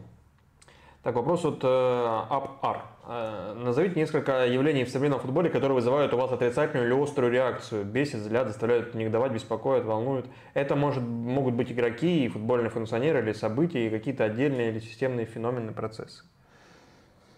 А, ну хорошо, я немножко... На... Сейчас тот же список. Да, написал список, только, пожалуйста, да, пожалуйста, не, э, не, не заглядывая в него, даже отверну. Я все, я извини, больше я, не буду так делать. А, да, был не прав. Э, это лично, слишком личное. В общем, набросал список, специально немножко тоже посидел, подумал над, над вашим вопросом. Опять же, ответ субъективный, но он такой тут и предполагается. А, в этот список я определенно заношу расизм. Э, причем э, во всех э, отношениях. Ну, понятно, само по себе явление расизма – это очень плохо. А во-вторых, каждый раз, когда в футболе случается российский скандал, ну, у меня вот сразу такое вот отвращение, потому что, блин, снова вот это вот будет везде, вот будет обсуждать, и будет столько перегибов, и вот эта вот атмосфера вокруг каждого скандала тоже сильно бесит. Ну, и, наверное, даже бесит еще реакция с любой стороны. И люди, которые не понимают, что такое, ну, почему это плохо, почему это не неправильно. И люди, которые перегибают палку, кричат, что надо э, стадионы из-за этого закрывать, и из-за этого, мне кажется, вредят реальной борьбе с расизмом, э, продвигая в массы э, утверждение, что расизм это просто вот кого-то обозвали это далеко не самое страшное проявление и далеко не, не, не самое э, системное. Так что мне кажется, что оверреакции на такие проявления это тоже нехорошо именно с точки зрения того, что с расизмом нужно бороться. Так что тема расизма в футболе меня бесит, нет взвешенных оценок, каждый новый скандал, это, это просто, блин, почему это снова случилось? Короче, да, это, ну вот недавно с Миньяном было, и все, все, о чем я говорю, вы могли наблюдать и просто хотелось бы, чтобы этого а, не случалось, как-то себя от этого изолировать, э, хотя это трудно сделать в современном инфопотоке. То есть тут э, как бы вся палитра меня не бесит, и хорошего взвешенного нету, и само явление тоже ничего хорошего в нем нету. А, потом тоже немножко актуалочки. Свист во время минуты молчания. Я просто не понимаю, ну, ты же э, знаешь, в Саудовской Аравии было там Джиджи Рива, Бекенбауэр. Я просто не понимаю, как можно ну, такой нейтральный, такой простой э, ритуал испоганить. Э, какого уровня быдлом нужно для этого быть. Но это же тут от тебя ничего не требуется, не требуется ничего делать. Просто помолчать и, не знаю, э, мне кажется, даже в каких-то редких случаях, когда есть какие-то терки между там, вот, персонажем, которому посвящается минута, э, минута молчания, и, допустим, болельщиками клуба, которые его там ненавидели, другого клуба, все равно это настолько безвкусно, это настолько отвратительно. Поэтому да, это меня тоже э, взбесило, а вопрос именно про это. Сейчас э, тебе ни в коем случае нельзя смотреть, поэтому я перескажу тебе. Было чествование Чикаго Буллс 90 года, 96 не помню какого года, года, а, и там э, среди прочих чествовали генменеджера Джерри Краузе, которого уже нет, но была его жена там вместо него. Ну, он уже умер, вдова его была. И когда его объявили, э, то весь зал начал букать, весь стадион. А, потому что ну, считают, что он э, разрушитель э, династии. Он как бы породитель и уничтожитель династии. И его жена там ну, чуть не расплакалась, ее там все утешали, и потом критиковали болельщиков, собственно, игроки, бывшие игроки там из 90-х, которые там тоже были. Э, и вот просто вспомнилось к тому, что ты говорил, это тоже так, такое похожее проявление чувств. Да, вполне. То есть я не могу это насколько через себя пропустить, я не знаю эту историю, но да, это выглядит тоже очень э, безвкусно. Ну и, по крайней э, мере, судя из твоих слов, реакция на это была вполне ну, то есть, Кстати, жена его страдала за его грехи, условно. Да, ну короче, да, это, это очень э, странно. Дальше я пометил себе такое явление, как Месси Роналду дрочерство. То есть, когда болеют за игроков, когда из-за этого игнорируют проблемы команды, когда э, к тебе тоже приходят с какой-то неадекватной планкой и не хотят слушать ни аргументы, ни, ни, ни анализ. Но я думаю, короче, все более-менее понимают, что такое Месси дрочерство, что такое Роналду дрочерство, и два этих феномена меня бесят одинаково. И по-моему, меня уже обвиняли в том, что я хейтер Месси, хейтер Роналду. У меня, наверное, более холодное отношение к тому и другому, более взвешенное. То есть я вижу и гениальность у того и другого, вижу и минусы у того и другого. И каждый раз, когда я говорю про минусы, как бы это ни было э, рационально обоснованно и так далее, все равно находятся люди, которые э, просто э, все обрубают одним предложением. Да, ты хейтер. Ну, на Рэмзи можно. Э, на Рэмзи? Ну, да. На Рэмзи, ну, это все равно не должно выходить за какие-то мыслимые немыслимые границы. За пределы квартиры. Ну, например, так. Э, мне кажется, это не должно выходить за мыслимые, немыслимые границы. И мне кажется, много есть болельщиков, э, там, симпатизантов Месси Роналду, которые адекватны. Но из-за того, что их в целом так-так много, э, появляются такие радикальные, которых очень тяжело терпеть. В случае игроков такого масштаба, как Карен Рэмзи, наверное, все-таки нет такого количества. Следовательно, риск встретить ну, совсем упоротого Рэмзи Дрочера немножко все-таки меньше. Видишь, как тебе повезло, ты встретил. Второго, это я сказать, второго такого встретить практически шансов нет. Да. В общем, э, дальше я пометил себе такое явление, как неуважение к маленьким клубам. И вот я иногда встречал, и меня жутко бесило насмешки над теми, кто болеет за маленький клуб. То есть из, из фиг пойми чего, э, человек, который болеет за Барселону Реал, говорит человеку, который болеет за Ноттингем Форест, э, ну или там за Астон Виллу, ха-ха-ха, ты лузер. Во-первых, не, не, непонятно, как это делает там одного винером, а другого лузером. А во-вторых, мне кажется, люди, которые пришли к болению за маленькие клубы, ну, мне не посчастливилось это, но мне кажется, они все-таки заслуживают очень больших эм, респектов. Они Э, менее попсовые, как правило, более погруженные в дела своего клуба. Э, ну и тоже риск встретить каких-то неадекватов, э, поскольку меньше болельщиков у этих клубов, э, меньше. Поэтому у меня всегда очень положительный опыт общения, и вот ставить себя выше кого-то другого просто потому, что твой клуб больше выигрывает, ну я этого не понимаю. Мне кажется, такие люди вот не, не любят футбол сам по себе, а любят самоутверждаться, то есть ассоциировать себя с тем, кто выигрывает. Короче, окей, если вам так проще, ну не надо хотя бы этим тыкать другим в лицо, и вот это, конечно, бесит. Не часто такое встречаю, но когда встречаю, я вообще не понимаю. Это вот прямо как, э, казалось бы, невозможно сделать э, что-то глупее, но люди делают, там, вот, как свист во время минуты молчания. Забавно, что ты привел в пример Ноттингем Форест и Астон которые и, и Барселону. Оба английских клуба выиграли раньше Кубок Чемпионов, чем Барселона. Ну, ты понял, о чем я. Я, я понял, да-да-да. Просто ты мог привести любые клубы, но привел именно этих, что... Ну, да. в современном футболе меньше болельщиков Остон Вилла. Да-да-да, понятно. Форест намного. Просто 70-летние зрители твоего стрима могут не понять, а что такое. Ноттингем Форест меньше, чем Барселона. Вилла, да вы что? Побойтесь бога, Вадим. Что-то отстал от футбола. Да-да-да. Надо поднять. Освежить. Что там, Барса уже выиграла Кубок Чемпионов? Что, Лига Чемпионов можно называть? Да-да-да. Ладно. А, потом, уже более точечно и более гиговское. Меня бесит, когда говорят про э, траты забывая про зарплат, зарплаты, то есть э, когда э, ну, типа, э, говорят про траты и только упоминают трансферы, забывая про зарплаты. Ну, я думаю, тут не надо особо пояснять, это искажение, которое я очень часто объяснял, потому что если взять годовые, годовой ресурс клуба, годовой расход клуба, то любой клуб на зарплаты тратит больше, чем он может потратить в одно окно на трансферы. И как бы сравнивать клубы только, о, ноль потратили, когда у них уже зарплатная ведомость там первая или вторая в лиге, и ну, это, это просто не, не имеет никакого смысла. Э, и манипулировать тут можно, но только непонятно э, зачем и на какую аудиторию совсем глупеньких людей это рассчитано.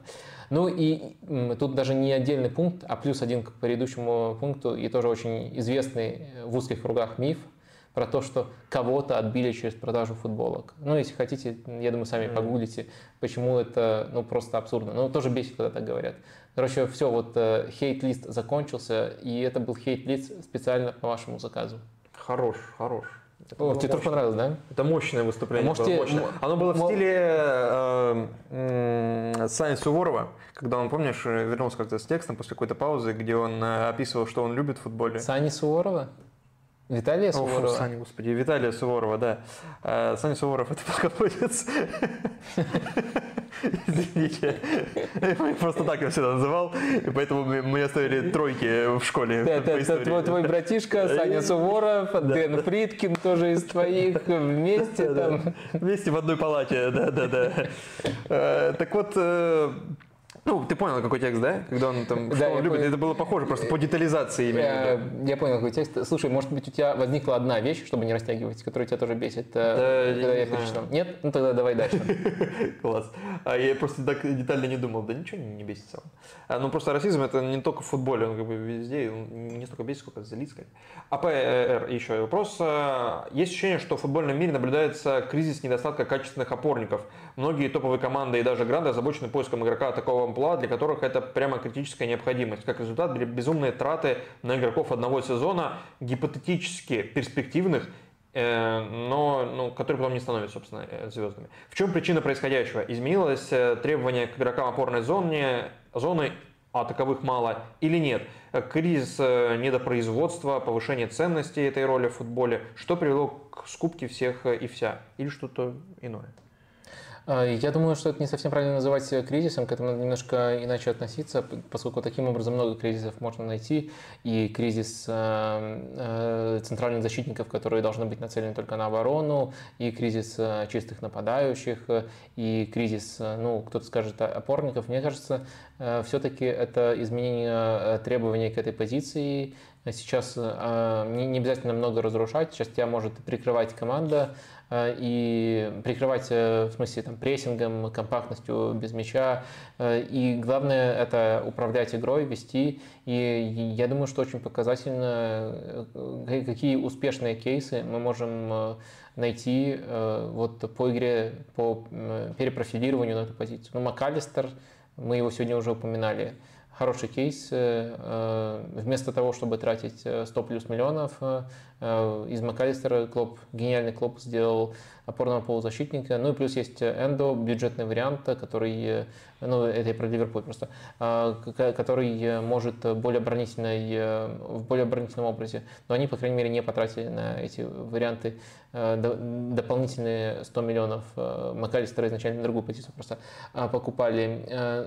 Немножко похожая трансформация происходит с Алейшем Гарсией тоже он играл выше, э, в некоторых, э, на некоторых этапах карьеры тоже был десяткой, сейчас становится опорником, и за счет того, в какой открытый футбол играет Джерона и какие качества там важны, он там раскрывается. Э, Челханоглу еще один пример. Ну, короче, я могу долго такие примеры называть, но э, это не кризис, это Э, изменение позиции, к ней э, э, некоторые клубы быстрее отреагировали, некоторые нашли уникальных игроков, которые обладают и привычным набором качеств, и новым набором качеств. Кто-то догоняющий реагирует и пытается креативным образом решить проблему, но это все-таки для меня не кризис, это для меня больше скорее про изменение позиции. Наоборот, мне кажется, Э, из, из-за того, сколько сейчас за опорников готовы платить, больше, чем когда-либо, мы можем предположить, что э, ценность этой позиции уж точно понимают и, простите за тавтологию, ценят сильнее, чем когда-либо. Вот есть у тебя такой список? Назовите тройку самых недооцененных в публичном пространстве игроков на отрезке последних пяти лет и тройку самых недооцененных вообще за всю историю. Нет, такого списка нету. И тут э, один и тот же подписчик задает э, третий вопрос. Не то, что у нас есть какой-то лимит на вопросы, но тут, наверное, нужно отметить, что это вопрос, который уже предполагает не просто высказывание мнения, а там Э, анализ, который э, там, будет как минимум темой в стриме, а может быть каким-нибудь отдельным видео. Простите, я не могу легкомысленно относиться к э, запросам, а составьте такой список. Составьте такой список, это задача на долгое время. Надеюсь, я когда-нибудь доберусь. Я сейчас вот могу только Э, ваш, ваш запрос озвучить. Может быть, кстати, еще посмотрим, кого-то тоже он заинтересует, э, и кто-то скажет что-то интересное, нужно как-нибудь эту тему на стриме обсудить. Э, но пока мы его только запоминаем, берем в работу, но когда до него доберемся, не знаю. Все-таки вы должны сами понимать, что это вопрос, который предполагает не просто стандартное, есть эм, четкий вопрос, есть мнение в ответ. Это, по сути, не вопрос, а запрос. Э, и мы его услышали. Вот только пока это могу сказать. В любом случае нам будет Фламини. Мог бы на этом остановиться, в общем. Ну вот ты можешь так э, просто. Кого-то Сто процентов у тебя будет в этом списке а, Фламини. Да, да, кого-то ты еще назвал. Я Диаби, да, Диаби, Фламини. Василике Абу Диаби. Ну у него травма, понимаешь? А Фламини вот подходит под эту категорию, типа недооцененных, нераскрученных. Ну, короче, да. да. Диггер 499 я не могу. спрашивал. «А что думаете об игре Джорджа Петровича? Какие у вас мысли о ситуации с радарской позицией в Челси? Мне кажется, что если брать ситуацию сейчас, когда есть Роберт Санчес и Петкович, Э, то они примерно равны. То есть э, нет у Челси сильного первого номера, как мне кажется, это все еще относительно самых высоких стандартов проблемная позиция. А, э, что тут можно по Петровичу отметить? Э, он э, свой отрезок более короткий, проводит более убедительно, чем э, Роберт Санчес. За, за счет этого его хвалят, но кардинальной разницы, прям огромной разницы между ними я не вижу. Мне кажется, да, относительно того, что его, наверное, перед началом сезона никто не знал, это хороший отрезок, но не более. Мне кажется, что он не закрывает там, позицию принципиальным образом для Челси. То есть э, в чем-то, наверное, в контроле штрафной площади интереснее Санчес, в чем там в отражении ударов э, интереснее выглядит, и сейчас точно, либо интереснее выглядит в принципе, либо просто сейчас в такой горячей форме находится уже Петрович. Так что, мне кажется, это не game changer для Челси, но для футболиста, которого мало кто знал, мало кто котировал, и там удивлялся, что Кепа отпускают э, в Реал, э, Наверное, это, это прям хороший перформанс, но, но для него хороший, для клуба это не решение проблемы глобальные. Андрес, э, очень много слухов про опорников, которыми интересуется Барселона. Бруно Гимарайнш, Андре, из Флуминенсе Алейш Гарсия – Дуглас Луис из Астон и это не считая Менди и Кимиха. Какой из этих вариантов э, подходит по игре и по финансовым соображениям лучше? Ну или свой вариант? А, так, ну давайте, э, ну, во-первых, давайте сразу проговорим, что все подходят, э, если мы говорим по игре в той или иной степени, то есть кто-то лучше, кто-то хуже, но учитывая, что просто не хватает даже Э, даже количественные игроков вот в нижнюю часть э, квадрата полузащитного Барселоне, э, то любой из них вписался бы. Но, возможно, тут нужно быть не просто игроком в нижнюю часть этого квадрата, но еще чуть больше, чем нынешние футболисты Барсы, проводить работы, которые на разрушение нацелены. Может быть, такой профиль должен быть. И в таком случае Алеш Гарсия был бы ценным усилением, но не вписывается вот именно по этому требованию. Э, ну, в целом, э, мне кажется, что все они в той или иной степени усилили бы. Кто доступен по финансам, мне кажется, что все недоступны, кроме одной опции. То есть Субименди и Кимих, но это из какой-то другой галактики. Кимих дорогой, Субименди там выяснили летом, э, что он не по карману. Алич Гарсия, ну, вроде как э, пишут об этом как о варианте, который может э, быть более реальным, э, и у него есть отступные, насколько я помню, но тоже не факт, что легко Барса его потянет.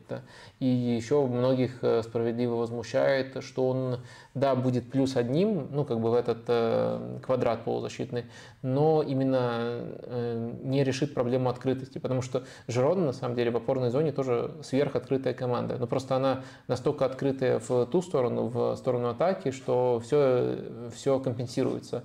И они просто еще лучше Барса в этом сезоне реализуют, и нужно это тоже держать э, в уме. Так что стилистических проблем э, Гарсия не решит. И, наверное, нужно Барселоне, если там с позиции максимальной эффективности мыслить, брать того, кто мог бы э, в том числе такие, такие проблемы решить. Дальше Геморраеш, я помню про некоторые трудности Ньюкасла, но думаю, что за счет Барса они их решать не будут. Пока есть опция отправить в Саудовскую Аравию и заработать э, столько, сколько нужно. И если что, вернуть, если вдруг.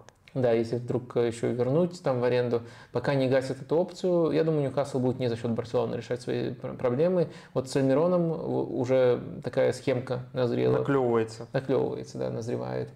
Э, и я думаю, что Бруно Гимарайш тоже неподъемный, даже учитывая вот э, этот ракурс про Ньюкасл, финансовый фэрплей, неподъемный для Барселоны. Дуглас Луис, тем более. А, и остается у нас Андре, который, которого тоже за копейки не дадут, но там есть коннекшн, э, э, который сводится к тому, что Деко знает людей из Флуминенса, может э, и агента Андре хорошо знает, и может организовать этот трансфер, ну пишет, по крайней мере, что может организовать трансфер, это выглядит реалистично, так что сначала это будет аренда, потом постепенно Барселона заплатит, и как игрок стилистически, мне кажется, он вписался бы, то есть я не, не так много его видел, что, чтобы говорить, что он прямо 100% решит э, проблемы. Он же в чемпионате Кариоки, по-моему, играет. Ну, За Флуминенце? Ну, и Рио-де-Жанейро. А, в, в чемпионате Кариоки. Не в Паулисте. Для, для меня просто существует теперь только Паулиста. Да, думаю, там его нет. Там его нет, э, в чемпионате Кариоки. А, ну и, и, и что из этого? Ну, поэтому ты пока не, не очень хорошо его знаешь. Ну, в этом тоже может быть смысл. Но Флуминенс просто не только в этом турнире играет. Э, Флуминенс это очень известная в узких кругах команда. Это да. Купите чемпионат Бразилии, кстати. Пока бесхозный.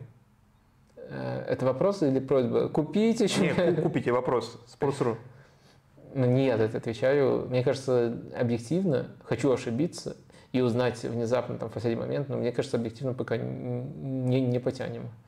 Но, но я вообще супер далек от таких Вот, вопросов. примерно как Барс сейчас ты оценил финансово, так и вот здесь, ну, именно в плане компетенции. Ну, эм, а, я думал, ты имеешь в виду не Нет, потянем. И Барси, у Барселоны такой Хороший игрок, хороший, игрок, хороший чемпионат, хороший ну не потянем. Давайте там Паулисту или э, кого-нибудь еще. Короче, Андре, из этих вариантов я выбираю Андре, я тут э, попытался обосновать почему. Так, и последний вопрос из Бусти. Как оценивать потенциальное назначение Тиагу Моты в Барселону? А, как оценил потенциальное назначение Тиагу Моты в Барселону? А, мне не кажется, что он справится в этих условиях лучше, чем Хави. Короче, Тиагу Мотта, если совсем коротко, немножко мы засиделись. А, Тиагу Мотта, если совсем коротко, это тренер, который хорошо ставит э, идеи в самой-самой первой стадии, то есть команды там разыгрывают мяч на своей поле, классно его держат, но который э, испытывает проблемы с стерильностью владения. И в Болоне это пока так. Может быть, в более сильной команде эти проблемы сами собой решатся за счет класса футболистов на чужой трети.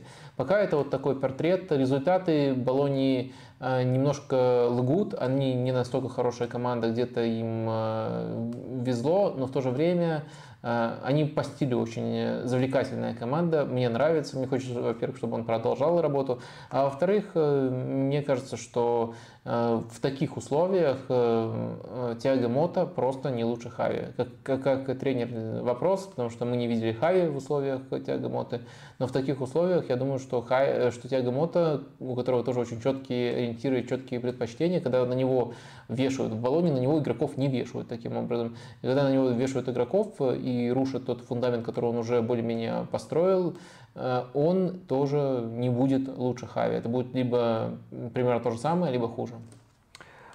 Несколько вопросов есть из телеги. Ну, много вопросов в телеге, на самом деле, было, но вот несколько отобрали. И такие попробуем максимально близкие к актуальным событиям ответить. Ты попробуешь. Э, МВ или МБ, не знаю, как правильно. Э, как вам программа Шевченко, Андрея Шевченко на посту главы УАФ и первые шаги?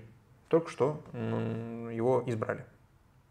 А, да, ну и там прикладываются некоторые скриншоты этой программы. Mm-hmm. Я изучил, интересно очень, э, но, к сожалению, даже в таком формате я не так хорошо знаю проблемы, которые есть у АФ, чтобы эту программу оценить. Поэтому могу ответить только в общих чертах. Ну, во-первых, 100% э, вот вы, задающий этот вопрос, э, больше погружены в эти вопросы, и от меня глубокой экспертизы тут не ждите. Это просто не моя тема. Что я точно могу сказать, что прям бросается в глаза даже такому стороннему наблюдателю, как я, это то, как, э, как, какую функцию Шевченко может в качестве посла украинского футбола и спорта нести. Э, Павелка, по-моему, так звали предыдущего президента э, футбольной ассоциации, после вторжения несколько раз давал интервью самым крупным э, там, британским, точно я просто их в основном читаю, но я думаю и мировым э, СМИ. То есть на это был явный спрос, и нужно было кому-то выступать в том числе голосом украинского футбола. И вот тогда вариантов было немного, и эти функции нужно было брать на себя тому, кто находился на этом посту. Шевченко, вот хотя бы для этой роли, эта роль э, объективно важная подходит блестяще. Это не связано э, с его программой, но он будет услышан, э, он будет поддерживать э, таким образом интерес и к украинской теме в принципе, и к украинскому футболу. И для меня это, может быть, немножко такой упрощенный популистский ответ, но для меня это важнее, чем непосредственно его программа. Программу вы знаете лучше. Вот, пожалуй, этим я ограничусь. Вот, вот так могу ответить. Мама Рабью спрашивала. Жирона уже можно констатировать, более чем, уже более чем Короче, в общем, успешный сезон сформулирован так, что сложно разобраться, извините. Uh, уже в топ-5 Ла Лиги. И в следующем сезоне uh, уже устроит распродажу или, или что вообще? Или останется так же наверху, как сейчас? Я думаю, что ну, тут Запутанные вопросы. Да, запутанные вопросы. Если его читать дословно, сложно разобраться в смысле. А, мама Рабье спрашивает. Э, ну, неудивительно. А. На, никнейм у Я человека, понял, который спрашивает мама Рабье. А, короче, да, э, в общем, э, наверное, не просто так интересуется. Ну... Да, да, да, да, да, да, даже не надейтесь. Да, да, даже как Виктория ее, Виктория Рабье, не да? знаю. И как ты футбольный стрим ведешь? А как, а как, я не, ну, а как матчество у Рабье? Да, короче, в, в любом случае, мама Рабье, даже не надейтесь, там есть Иван Мартин, он намного более умный паренек, чем ваш сын. Я сейчас про футбольное поле, про футбольный интеллект. А, так что нет, в, в, в Жижону вас не возьмут. Конечно, после Ювентуса это было бы большим повышением, но не возьмут. А что касается следующего сезона Жироны, то я думаю, что будет э, обновление у Жироны. Конечно, раскупят в большой степени эту команду, но в то же время у Жироны за счет сети групп есть неплохой ресурс для того, чтобы обновляться. Очень интересно будет посмотреть за тем, как э, за, за тем останется ли Митчелл. Ну и плюс э, все же Лига Чемпионов немного сгладит это обновление, ну то есть сгладит раскупку. Мне кажется, может быть, это будут не все яркие футболисты, а буквально Э, два-три, э, которых все-таки придется из-за, там, допустим, заранее прописанных условий, с которыми ничего не сделаешь, отпустить. Вот я думаю, примерно такое будущее у Жироны, так что нет, это еще далеко не надежный клуб э, топ-5, но и полностью их, наверное, не раскупит. А еще спрашивали про Добика и Цыганкова, собственно, как потенциальные продажи. Каким бы клубом они могли подойти? Э, какой у них уровень, каким клубом пошли. Но уровень, э, мне кажется, Довбика в этом сезоне но это вместо Левандовского в Барселону, если бы только Барселоне нужен был нападающий такого типажа, но он Барселоне, честно говоря, не особо нужен. Надо просто найти клуб, э, который нуждается вот в такого плана нападающим, достаточно, можно сказать, по современным меркам чистым нападающим, который никогда иногда оттягивается в подыгрыш, но не, не, не делает основной работой, хорошо открывается в штрафной за спину, ну, дефицитный центральный да. нападающий, дефицитная девятка. Немножко ленивый, ленивый вариант ответа, но Челси бы он, конечно, подошел. То есть там не хватает такого игрока, ленивый, потому что там уже есть Мудрик, и это аналогия, но я не поэтому ответил, я просто потому что что требует Почетина, и мне кажется, он, он подошел бы. То есть это такой ранний Харри Кейн или Николас Джексон плюс. Да ему 26, по-моему, ранний. А Харри Кейну сколько? Нет, э, а, ну ранний, ты, ну, просто я думал... Харри Кейн тоже не сразу начал отдавать... Ранний ты мерил по Харри Кейновским, э, ранний... по, по этапам карьеры Харри... Э, по этапам карьеры, я, я понял, Конечно, понял, понял. он очень сильно эволюционировал. До зрелого Харри Кейна еще. Да, потом будет дозревать. Потом и... зрелый период, потом Болдинская осень и потом уже Бавария. Все, все так. Да. А, все так. Но Цыганков, эм, не знаю, я слышал не напрямую от Митчелла, но от э, инсайдеров, что его называют э, Бернарду Силой. Ну, типа, он похож на Бернарду Силу, mm. считает э, сам Мичел. Э, и при этом Мичел иногда предпочитает Цыганкову там, Коута, ну то есть не всегда выпускает его. Это немножко непоследовательно, но вроде как э, он очень нравится Мичелу. Я думаю, что э, Цыганков как раз таки будет, э, да и Довбик, э, кстати, я извиняюсь, очень часто просят говорить Довбик. Э, ну, то есть так э, правильно. И мне кажется, это можно оправдать с любой точки зрения. Во-первых, это правильно, а во-вторых, Дов бык. Ну, он как бык мощный. Э, в, в любом случае, я думаю, что оба могут остаться, э, но Цыганков, мне кажется, в меньшей степени э, доказал все в Жироне. То есть он приносит много пользы, а кто в Жироне не приносит много пользы, но он еще не цементировал свой статус так, как Довбык. Поэтому надо все-таки, чтобы он еще один сезон отыграл в Жироне. Мне кажется, это было бы оптимально для него. Так, и вопрос от Андрея Раховченко. Ювентус теперь атакующая команда. Чем вызван всплеск результативности на старте 2024 года? Забивают дофига, Вадим. Еще и не пропускают во многих матчах. По 3-0, там по 6. А, ну, тут все зависит от того, приравниваем ли мы атакующую команду а, к забивающей команде. Ну, Ювентус, наверное, был атакующей командой в нескольких э, кубковых матчах, ну, по намерению. В остальном Ювентус это Э, команда с оборонительной ментальностью, все еще так, но в то же время команда, которая в ситуации, когда им нужно забивать, когда счет равный и там уже остается не очень много времени, э, обладает несколькими приемами позиционной атаки. Эти приемы мы э, разбирали, они в основном касаются фланговых треугольников. Я думаю, лучше вам найти, где мы их разбирали. Но если вот отвечать непосредственно на ваш вопрос, это команда с э, вот этими приемами в арсенале, но от настоящих атакующих команд Ювентус отличает то, как они реагируют на то, что счет в их пользу. То есть они меняют режим очень радикально. Другие команды могут меняться, но не так радикально. Поэтому нет, э, Ювентус команда, которая может забивать, сюрприз-сюрприз, вот, э, а мы такого не ждали с такими игроками и с, в том числе такими идеями в позиционной атаки. Но по Э, намерению, а для меня не количество голов, а именно намерение делает команду атакующей либо не атакующей. Нет, Ювентус не атакующая команда. И уж точно у Ювентуса, несмотря на э, матчи всплески, не поменялась э, вот именно ментальность последних матчах. То есть Ювентус делает то же самое, что делал и в других матчах этого сезона. В развитии темы Ювентуса любимый канал Нобеля спрашивает, э, нужен ли Кьеза этому Ювентусу, учитывая прогресс Йилдыза и интерпретацию позиции второго форварда Кьезой. Ну и дальше тут расписана некие, некая аргументация в пользу, я так понимаю, Йилдыза. Угу. А, ну, смотря как относиться, с одной стороны, мне кажется, если мы рассматриваем их как прямых конкурентов, а в нынешнем Ювентусе это прямые конкуренты, то я понимаю вашу аргументацию. Илдыс очень здорово себя проявляет. Наверное, этой команде, возможно, даже лучше подходит, чем Кьеза, если смотреть, что Кьеза конкурирует только вот за эту позицию, так-то он может, наверное, и на фланге сыграть в принципе, но, наверное, это слишком смело, смелый ход для конкретной команды, но, в принципе, в этой схеме, наверное, в Интере условном мог бы сыграть, э, в том числе латераля. Короче, да, если это так проецировать э, и добавить к этому ресурс, который затрачивается на Кьезу, и его травматичность, то я вас понимаю.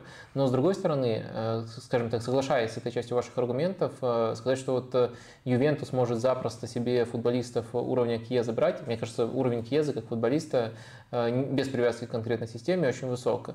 Э, я думаю, что Ювенс не может таких футболистов запросто брать, и легко отказываться от них тоже не совсем правильно. Если он уйдет из Ювентуса, это будет в каком-то плане провал Ювентуса, что они не реализовали очень талантливого футболиста. Так что, да, наверное, в Ювентусе не всем талантливым футболистам есть место, там количество таких мест ограничено, кто-то и подходит э, из дополнительных факторов лучше, даже если не является однозначно лучшим игроком, и есть еще фактор зарплаты и травматичности, все это уже мы проговорили. Э, так что, да, я с вами соглашаюсь, но мне кажется, это будет маленький провал Ювентуса, если им придется отказываться от Кезы, если они смирятся с тем, что его не реализовали. Это будет печально в том числе для э, клуба. Но, наверное, мы тут держим в уме, что Ювентус э, хорошо уйдет при Аллегри, наверное, сильно не изменится. Поэтому, да, такой вопрос, который вы ставите, вполне можно ставить. Э, слушай, ты пропустил вопрос про Трубина, мне он очень нравится. Можешь тоже его задать, он у нас помечен. Просто ну, сформулируй, а я скажу потом просто даже в первую очередь, почему мне кажется этот вопрос таким важным. Джимми Дворский. Насколько уровень Трубинина соответствует АПЛ? А, ну, просто он такой общий, ну, такой любого футболиста и любую лигу можно взять. А, готов ли он идти на повышение, если условно Лохадимас, который был супер томом в Португалии, не проходит основу Ноттингема, который барахтается во второй части турнирной таблицы? А, ну, э, этот вопрос мне нравится просто потому, что мы мало говорили, если вообще говорили про Трубина, а говорить точно есть о чем. Он заслуживает э, очень больших комплиментов. Э, в этом сезоне у него, если мы сравним, а я думаю, наши зрители знают, что это такое, что, что такое и, постшот XG то есть э, э, голы, пропущенные голы по шот XG, то он от э, более чем 10 дополнительных голов в чемпионате Португалии спас Бенфику, то есть он играет просто грандиозно в этом сезоне, особенно в плане шот-стоппинга. Я не могу сказать, что он уже прям тотальный вратарь и все-все умеет, но в этом отношении он прямо топчик, и это можно было хотя бы вот в таком ракурсе проговорить. То есть он как бы выделяется даже на европейском фоне, но просто Португальская лига это не топ-5, поэтому эту статистику реже цитируют, реже привозят, но, но он заслуживает того, чтобы ее привели. Вторая часть вопроса про Влаходимаса, который был топчиком, ну, мне кажется, это все-таки на, на примере одного трансфера так обосновывать ничего. Из этого ничего, ни хорошего, ни плохого не следует. Э, Эдерсон, простите, Эдерсон тоже был топчиком в Бенфике э, и остался топчиком потом, после Бенфики.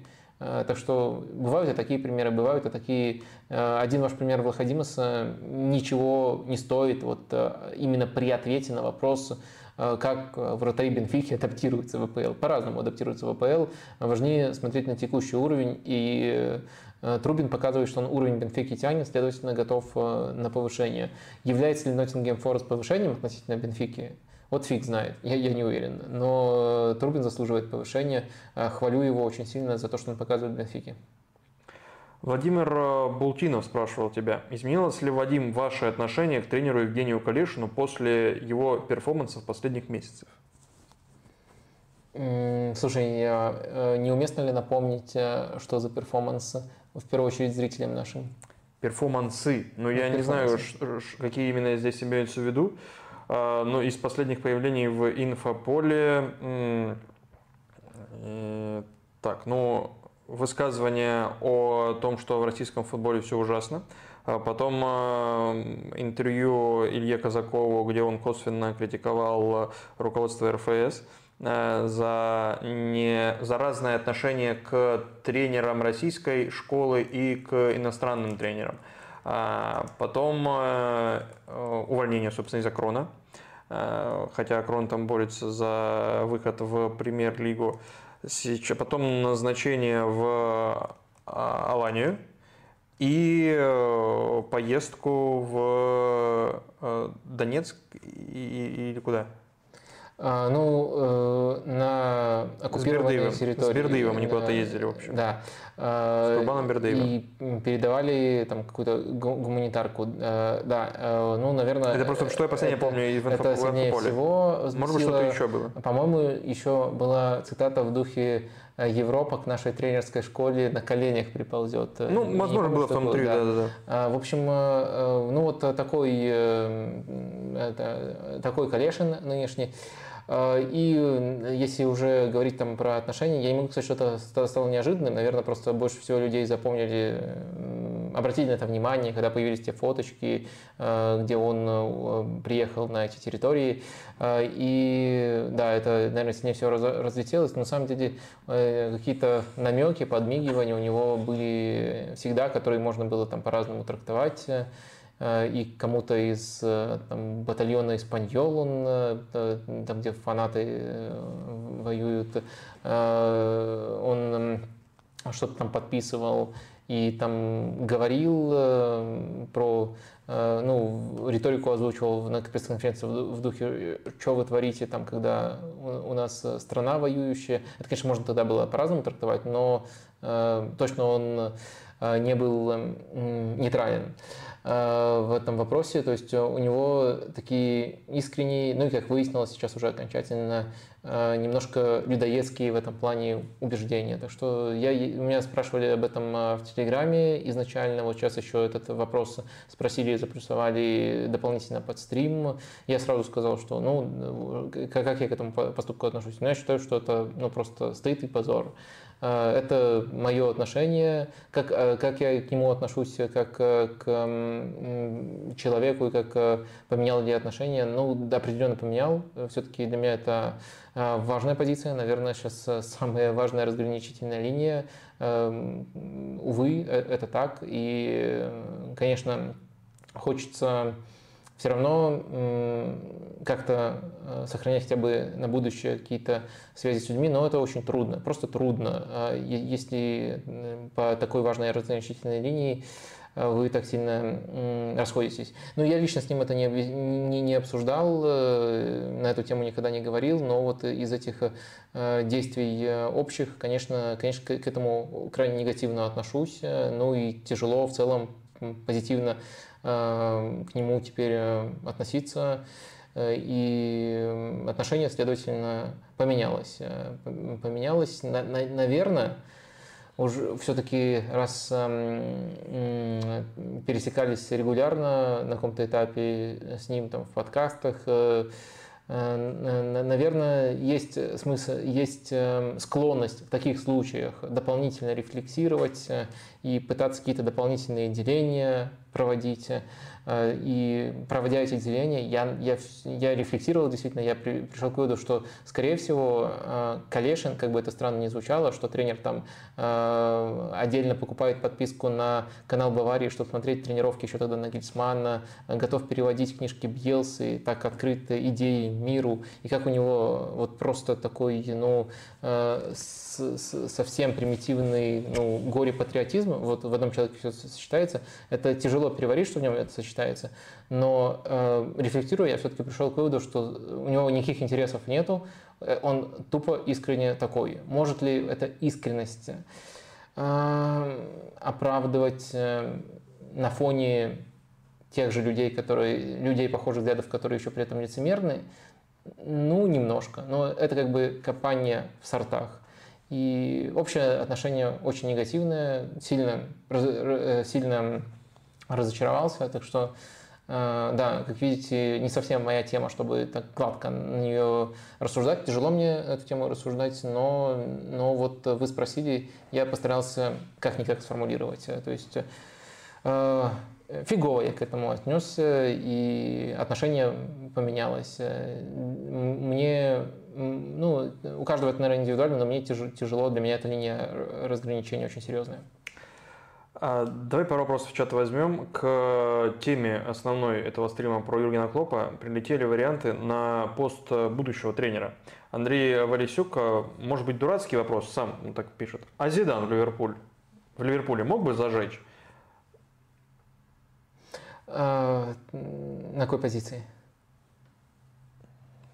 Блестящий ответ, блестящий ответ, досрочный. Зидан мог бы зажечь в любом клубе, в, том, в любом хорошем клубе точно Ливерпуль хороший клуб, но я не вижу его лучше, чем хотя бы одного, не вижу его выше в списке вот кандидатов, чем тех, кого мы обсуждали, потому что это тоже будет перезапуск, как с Хаби Алонсо, но Хаби Алонсо более структурный тренер и лучше бы подошел конкретно Ливерпуль, есть еще дополнительная связь, есть блестящий английский язык, в общем, э, э, да, Зидан в любом клубе, мне кажется, это просто сильный тренер, в любом клубе был бы неплох но он не лучше тех, кого мы обсуждали, на мой взгляд. А вот Антонио Бальде. А как вам Клоп в реале через полтора-два года? Ну, я сказал, что с Реалом плохо ассоциируется у меня Клоп. Ну, то есть э, именно такая вот химия. Реал, угу. супер гламурный клуб, Клоп. Все-таки, мне кажется, тренером таких... В менее, спортивках? Да, менее гламурных клубов. И тяжело их сопоставить. Э, смог бы Клоп там выстроить э, все? Скорее да, чем нет. Ну просто Клоп топчик. Армандек Муканов проходила информация, что Деку просит Лапорт поменять Хави на более топового тренера и учитывая бедственное положение, как считаете, могут ли от отчаяния пригласить Хаби Алонсо? Ну, не считаю, что у Барселоны положение бедственное, особенно если мы говорим э, про траекторию развития, про э, уровень игры. Мне кажется, это просто во многом истерики, а не реальное отражение вещей. Конечно, вокруг такого большого клуба будут э, истерики, но у меня это слово прямо э, резануло, резануло мне это, резануло мне ухо. Э, пригласить Хаби Алонсо, э, зачем, простите, Хаби Алонсо, идти в Барселону. Дека может э, пригласить э, хоть меня или тебя в Барселону, э, или даже самого Александра Мостового в Барселону. Кстати. И, да, и Мостовой, да. Мостовой Испанский язык знаком. А, а, Набивать ну, умеет. Una copa Альвина, por favor. Что-то про Ильина Керимова было, я не понял. я, я, я, я тоже испанский, да, да, без проблем, короче. Э, ну, в общем, а, в общем, несмотря на то, что я говорю по-испански, я бы не согласился, не согласился в эту Барселону идти, я бы не предал Хави. А Хаби, ну блин, у него чемпионская гонка. Ну вот вы говорите про бедственное положение, сейчас пригласить, ну, ну позвони, по пообщайся с э, Хаби Алонсо, наверное, хорошая беседа будет, а потом Хаби Алонсо скажет тебе вежливое «иди нахер» и все. Э, ну, то есть э, сейчас Хаби Алонсо не пойдет в Барселону. Ну и плюс вы немножко, на мой взгляд, это уже более субъективно, утрируете текущее положение Барса. Так, три часа в эфире, Дели день, Делидон. Э, как ты говоришь, на финишную прямую выходим. Есть специальный блок вопросов. Вопросы под блиц-ответы. Да, проверим, насколько блиц. Андрей Василюк. Можно ли сказать, что нынешний Ливерпуль похож на мадридский Реал? Ощущение, что Ливерпуль долго сражался с драконом, в итоге им стал. Затаскивает матчи на последних минутах, порой даже против логики игры.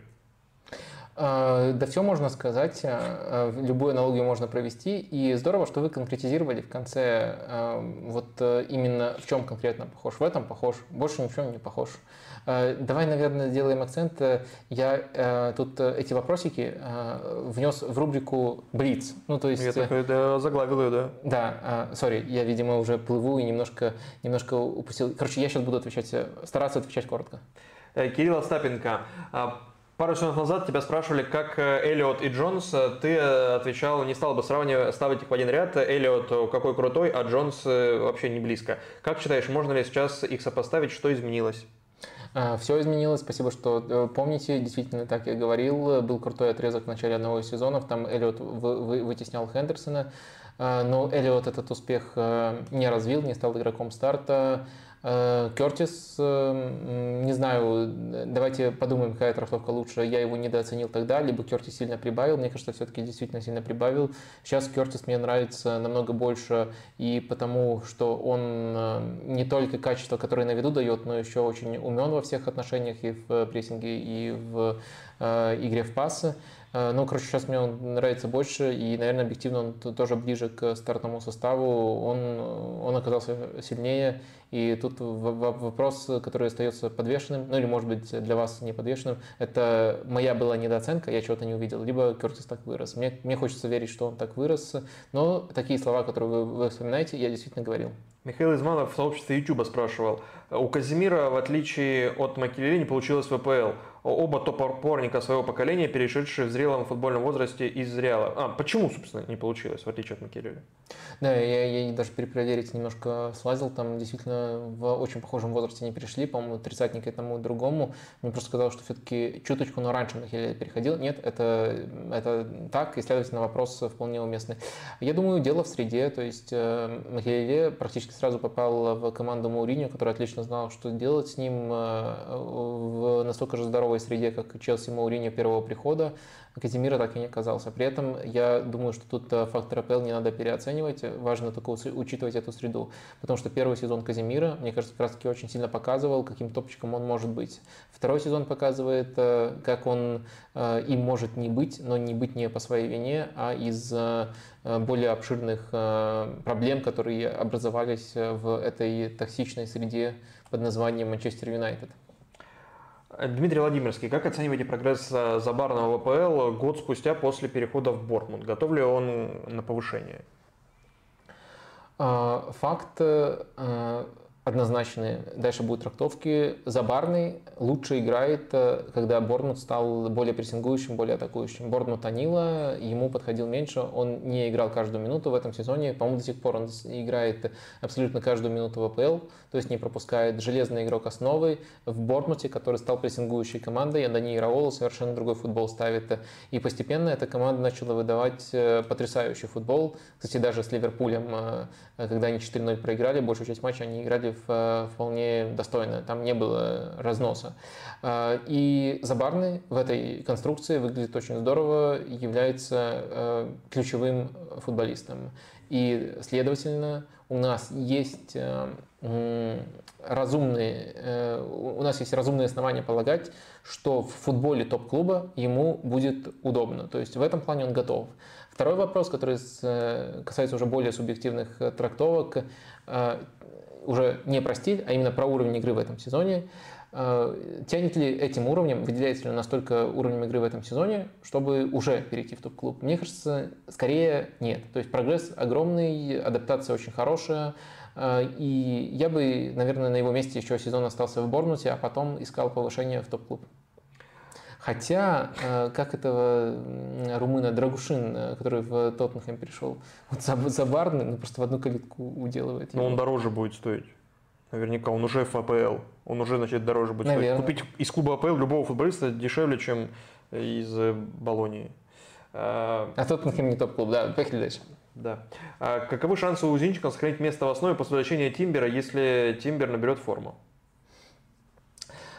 А, ну, тут, э, э, опять же, на уровне фактов они не конкурировали. Тимбер действительно играл на позиции левого защитника со смещениями, когда Зинченко еще не был полностью готов в начале сезона, потом травмировался.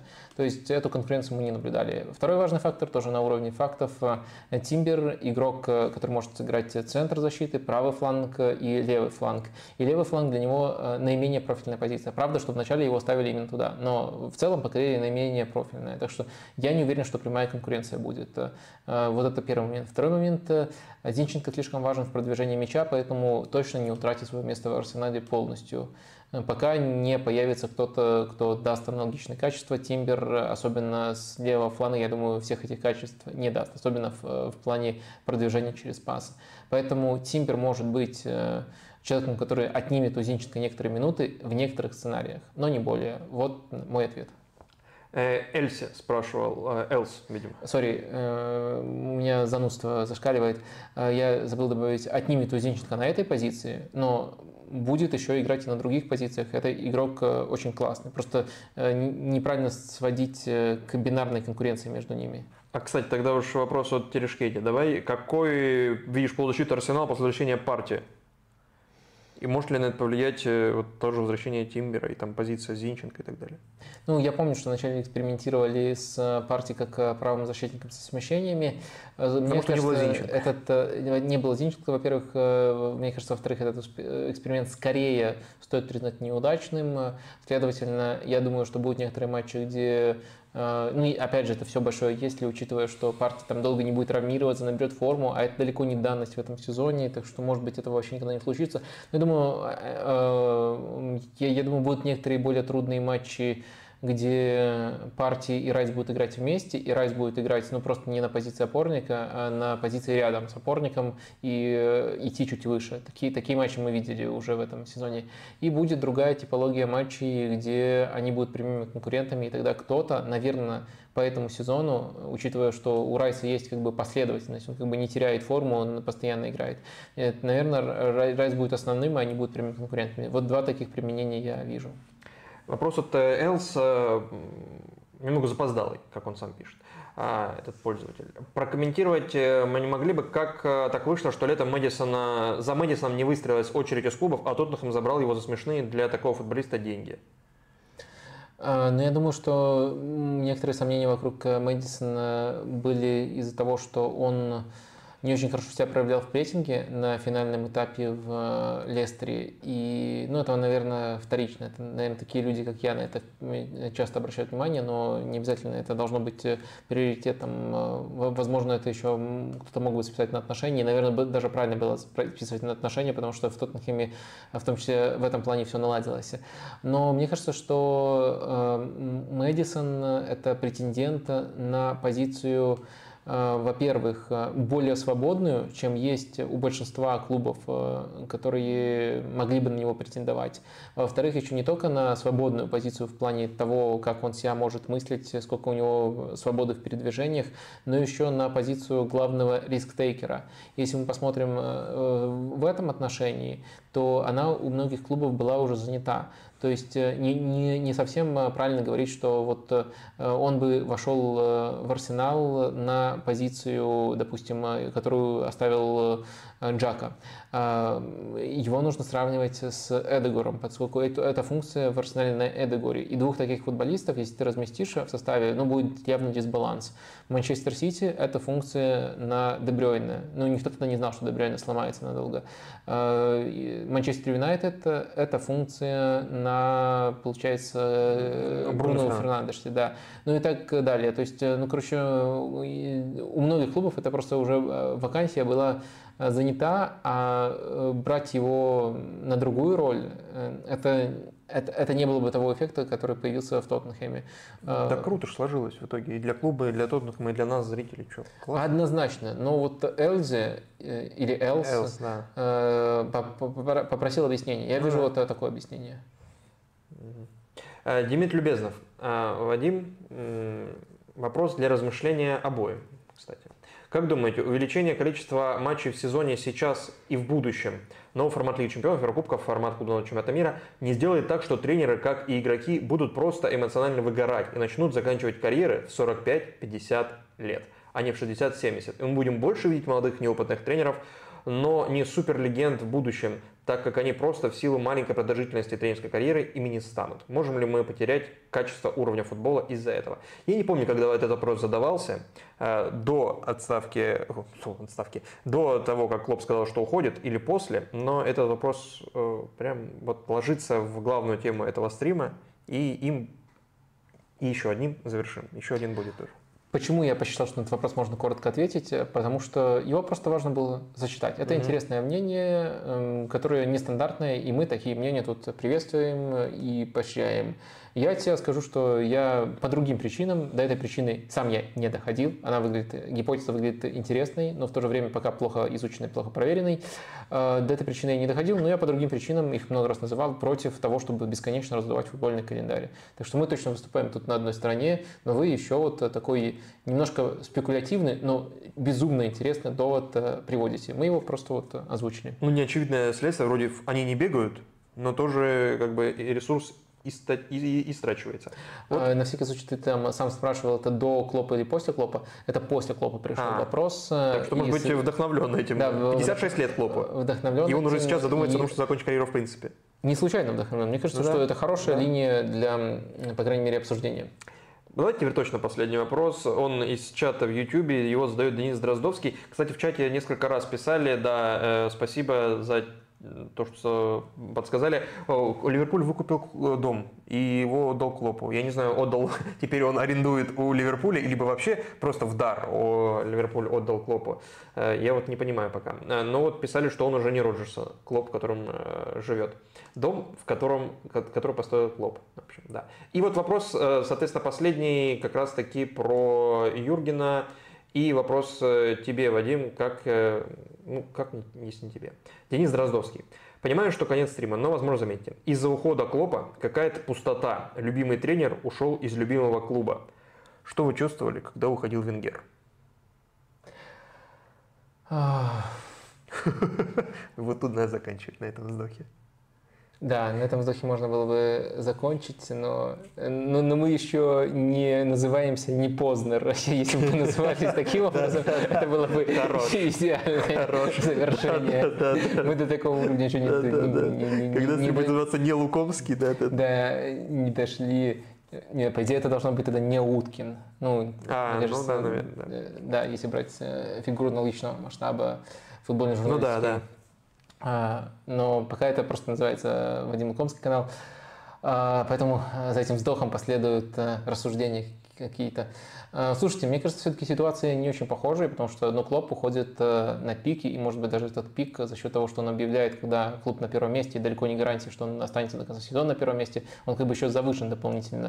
То есть в очень положительной атмосфере он об этом заявляет. Венгер все-таки во-первых, уходил, там, пускай по обоюдному согласию в конце сезона, и болельщики могли его как, как следует проводить, и очень тепло в последних матчах к нему относиться хотя до этого отношение было очень двоякое.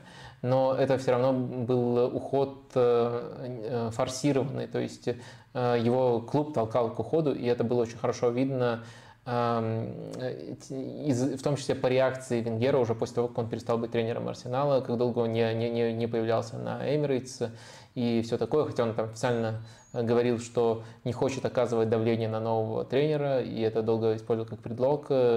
И мне кажется, все-таки он был в обиде, это было форсированное расставание, хотя там формально по обоюдному согласию в конце сезона. А, и это, конечно, это вот именно характер этого расставания у меня некоторую боль вызывал.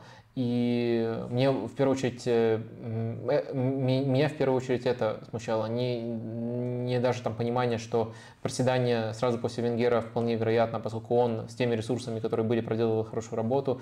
Э, там был и повод пожелать ему уйти, поскольку его слишком травили болельщики, Клопа болельщики не травили. Короче, очень много отличий в этих ситуациях.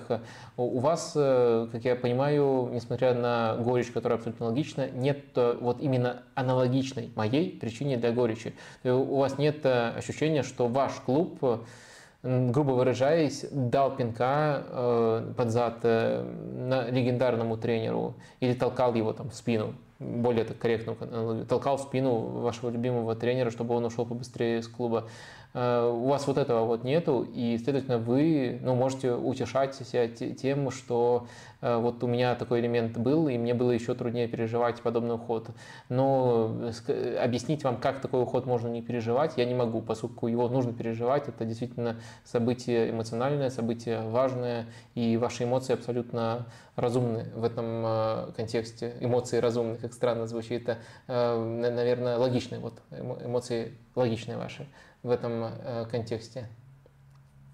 В общем, давайте просто теперь наслаждаться каждым матчем Юргена Клопа в Ливерпуле. Э, возможно, в Ливерпуле это точно последнее. Может быть, когда-то он вернется в Ливерпуль, но не в ближайшие полтора года. Э, вот. Ну и надо тоже, что-то мы как-то не говорили, просто пожелать Юргену Клопу по-человечески отдохнуть хорошенько, перезапуститься, вернуться или нет, то же сам пусть решает. Ну, просто пожить жизнью, как он говорит, той, которой он не жил, но которой хочет.